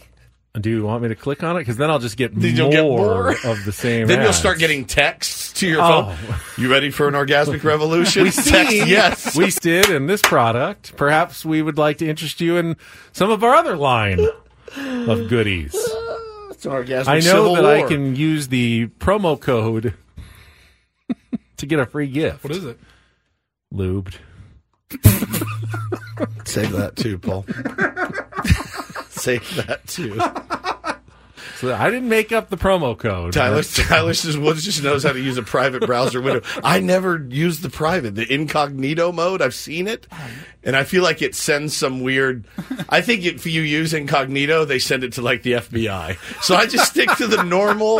The that normal would be that would be very smart. Like, it, yeah, we don't look at hey, anyone's browser this history is private, except when they go on except to private. Except when they go on incognito, and then we are spying the heck out of you. That I one hundred percent believe that. So I just stick to the normal Google. Uh, I promise you, I do not use the V P N dot F B I dot gov. Yeah, like he said, it probably notifies my wife. If you go to incognito, it automatically just sends it to your wife, everything that you're looking at. Well, I don't know, Benny. Uh, I don't know about that thing. There's really no need for us if that thing is making its way into your bedroom. Just, Orgasmic this, revelation. It's so clean. Orgasmic well, revelation. It's so good. That will make an appearance again for sure. That's tournament of drops, baby. Yeah, private browsing scares the crap out of me, and you feel like you feel like an absolute deviant oh. if you're private. Bra- do you use incognito, Paulie? I do. You do. Yeah. All right, they're watching got, you, dude. We've got the great tier one Bobby Cressy, who has the worst food for shower eating. Oh, I'll good. give you that All right. when we come back. Good. Uh, if you want to join us on the chat or on the phone calls, eight five eight, three three two eight eight, zero nine seven three. I'm a little discombobulated here. I have no idea why. Orgasmic revelation. Ben Woods on uh, ninety-seven point three The Fan. We'll be right back. Orgasmic revelation.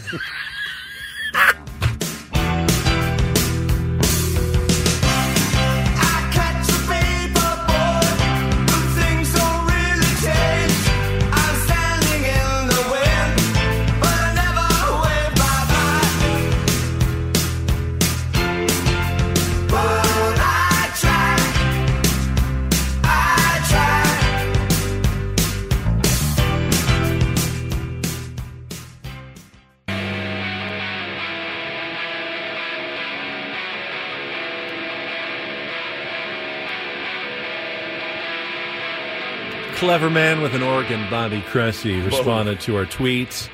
Best, worst foods to eat in the shower. Coming in at last place, cotton candy. just, just, just, just left holding right. a stick. Just the cone. Right that little paper cone like stick. The second the hot moisture. You walk right God. in, it just melts. No. Melts right. Just go. You're standing in colored sugar. I tell you what, man. That you want to talk about a silent oh. secret assassin, Padres organist Bobby Cressy. I I lament often when I listen to like the Stern Show how he's got this staff of like eighty. Right? He's got two guys in the back room just doing prank calls all day. He's got this guy and that guy, and this guy's out on the streets doing stuff.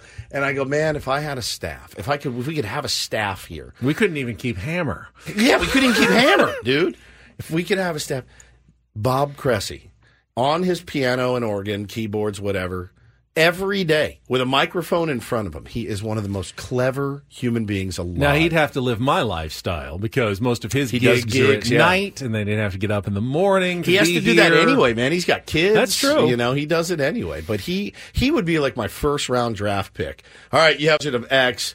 Go out, and I'd say Bob Cressy on the keys every day, microphone in front of him. He is he's brilliant. He's brilliant. I'm so glad he's a part of the Christmas show. Ben and Woods featuring Paul Reindl. And he does the and yeah. Bobby Cressy. No, he's the announcer. Oh, he'd be he'd doing be the, the announcer. Yes. Oh, it'd be great, man. He is just the best. He is just the best. But uh, yeah, cotton candy, that will do it. Chili, I saw made a appearance. Anything that. again with that requires spoons, knives, forks. Not really great for shower eating. I'm getting um, people DMing me about that machine that you talked about. Orgasmic revelation. Yeah. It's called an Enigma Wave, which sounds more like um, like something you'd use to break a World War Two code. The Enigma Wave. The Enigma Wave. Yeah. That's yeah, not what it's for. The, the company is called Lalo, I think. Lilo. Lilo. What was that? That's the... Hold, hold on. What did you say, Ben? Lubed. That's the that's the that's the discount code. What Promo is the code, code again, Ben? Ben, what's the code? Lubed. Oh, okay. Oh, don't gonna... know how I'll use that, but, but we I know will, I use, will it. use that. Yeah, one hundred percent. What do you want to do? You want to take some calls? Uh, sure, if you want. eight three three, two eight eight, zero nine seven three. The topics are fairly... It's open. Fairly open at this point. Uh, let's check traffic. And, there's uh, open phones, and then there's really open there's phones. There's really open phones uh, if you want to call in, and we will uh, take your calls right after a check of traffic here on ninety-seven point three The Fan. Yeti, it's, it's not L U B B E D. That's lubbed. That's a totally different word. Is that a word? Is lubbed a word? I don't think lubbed no. is a word. Uh, let's see. Dan says spin the topic wheel. All right, spin it. Or the question wheel. We can do that. Let's uh, let's spin the topic wheel for the last couple. You know what I'd like to do, too? Because we were going to play Ben Likes on Friday, and then Craig came in for a little crossover. We never got to it. Save the last couple of minutes for things Ben likes. Let's spin the topic wheel once or twice, and we'll get to the Annie and Elston show. That's right.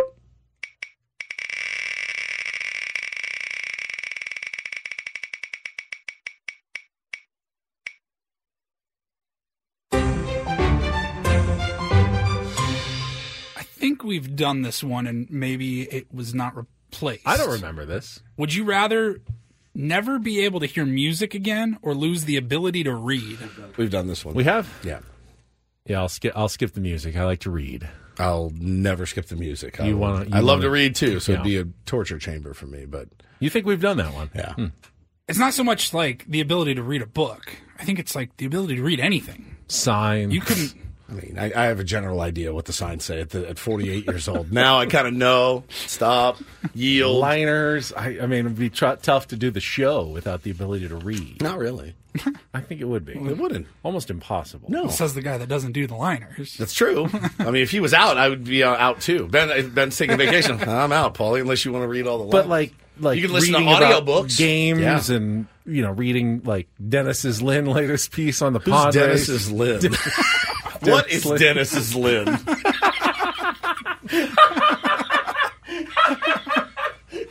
my, it's my new band. Dennis's Lynn. Holy crap, that, that made me sweat. Dennis is Lynn. You know, Dennis is Lynn. Oh, man, it's incredible. Next. Spin again, please. I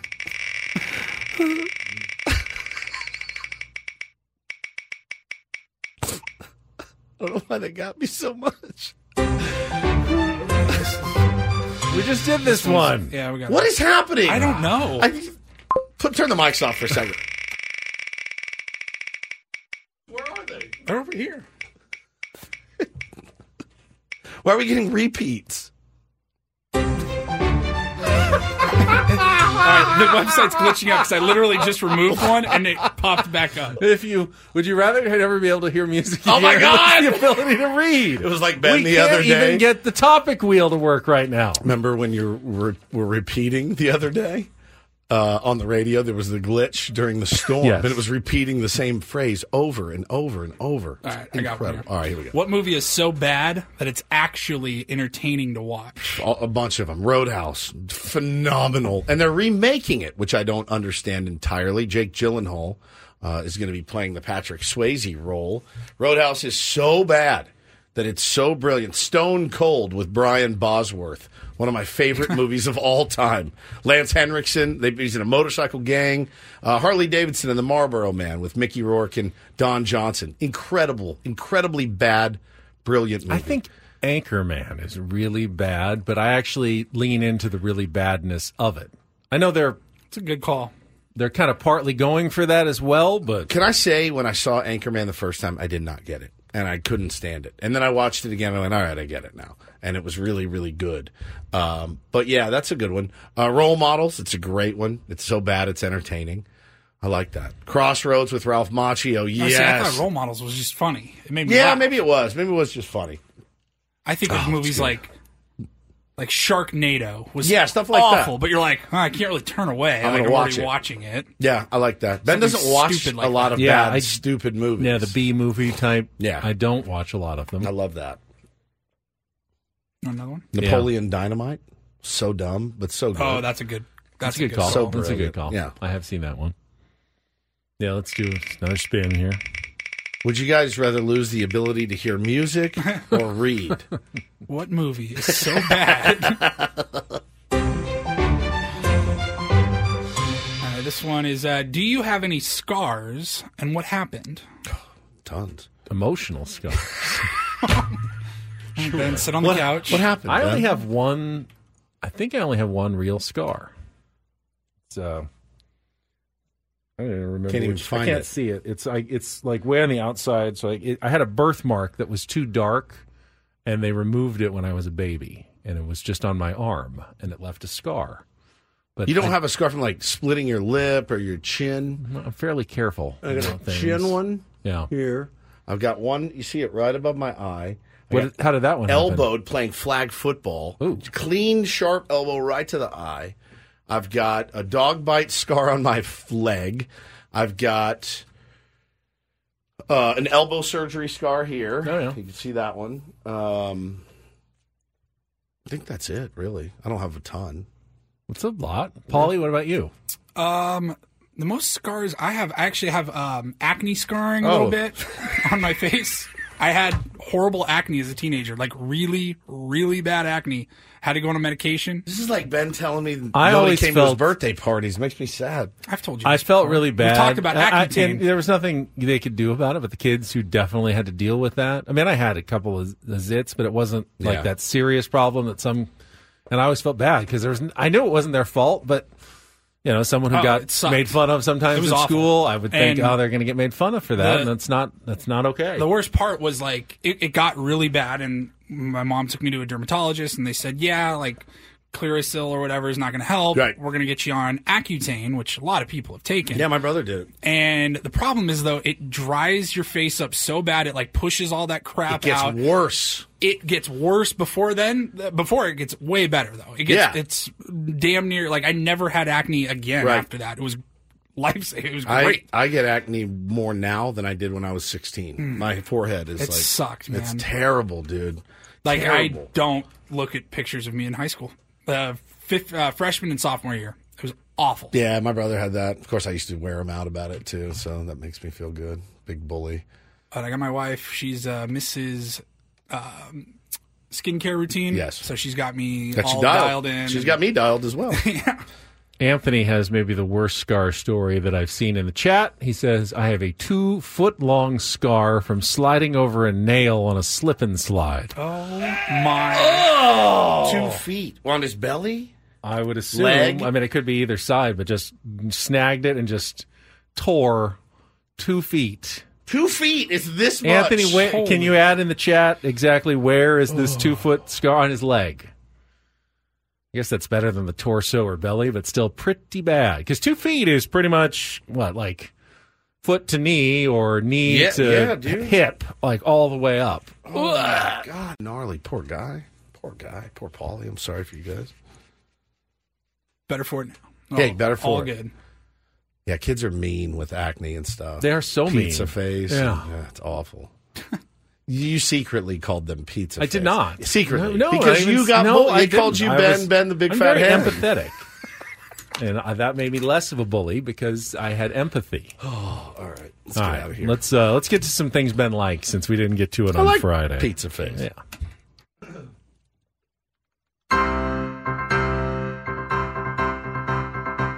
I like good, juicy, sweet strawberries. I like a good marching band. I like a good thin pancake. I like a Nickelback song or two. I pizza like a barbecue too. chicken pizza. I really like those seeds. They're... I like a midnight buffet. I kind of like the smell of soft scrub. I like more of a small derriere. I like cake. I like Ed Sheeran. I like no. both a hamburger and a cheeseburger. I like clocks. I like how I've kind of set up my life. I like grasshopper pie. Oh, no, I like it creamy. I like... good, firm banana. I like just looking out at the sea. I like eating. I like moist. I like curry. I like big butts. I like fried Brussels sprouts. I like more of a firm filling. I like corn. I like Nordstrom. I do like musicals. And I like pepperoni. I like nice hotels. I like Nick getting a start today. I like nuts. I like Steph Curry. I like that song. I like Squirt. I like Saki. I like San Diego State. I like uh, Straight Up, Paula Abdul. I like the beef and broccoli. I like to mix it up. I like science experiments. I like that song. I like the crispiness of the waffle. I really like cheese. I like the little lunch meat. I like very straight lines. I like cannelloni. I like a well-crafted headline. I like... brown sugar. I like maps. I'll say I like Justin Turner. I like going to goals games. I like diving into chores. Like sugar. I do like Butterfinger. I like blue and silver are not bad colors. I like the time change. I like Major League Baseball's new rule. I like the radio. I like geography. I like the knuckle method. I like Whoa. Skippy. And I like pie. I like Bob Melvin. I really do. I liked Jace Tingler, too. I like this guy. I like being right. I still do like movie scores. I like good food. I like maps. Right. I like when interviews can turn into organic conversation. Right. I do like a Stouffer's French bread pizza. I like having the wind go through my hair. I think I like shows that the characters have an arc. I like the full lettuce, tomato, onion yeah. experience as well. I like those kind of burgers. I like the big overflowing bag of fries. I like those little Smarties rolls. I liked what I saw from Seth Lugo. I liked his competitive fire. I liked walking around between the different lands. Steve Kerr, though, I like that. I like living on the coast. I like watching Tiger still. I like the idea of that matchup. I liked what I saw in the preseason. I like the aloneness sometimes of Texas Hold'em. I like watching San Diego State basketball. I like those cashew buttered cashews. I like cold, clear sake. He really likes oh. things that are crisp and firm. I do. Small. I do not like uh, Balsamic Vinny's uh, scar story. I stepped on a piece of red-hot rebar at the beach, and it went through my foot. Just never want to walk barefoot anywhere ever again after that. Oh, my God. That's Ouch. So good. I like when you go, Steve Kerr, I like that. So good. This might have been the most problematic hour of Men in Woods history. It's all right. Just topic-wise, I would say. We needed one. Got us through the end of Monday, though, and got you set up for uh, Annie and Elston, who will be coming up next. Uh, Craig can fill you in more on that crazy Sockers game uh, and how it ended. That was absolutely wild oh, last night. Man. Uh, Not as be- wild as that last forty-five minutes. We will be back tomorrow. Will we have a guest on, or will we continue our streak of guest-free programs in the morning? Tune in to find out at six a.m. For producer Paul Reindl, not, you know, booking any guests over there. For Stephen Woods, I'm Ben Higgins. Dig Have in, a- Paulie. Stay strong. Stay great strong. Rest of your Monday. From all of us here at ninety-seven point three The Fan. So long. T-Mobile has invested billions to light up America's largest five G network, from big cities to small towns, including right here in yours. And great coverage is just the beginning. Right now, families and small businesses can save up to twenty percent versus A T and T and Verizon when they switch. Visit your local T-Mobile store today.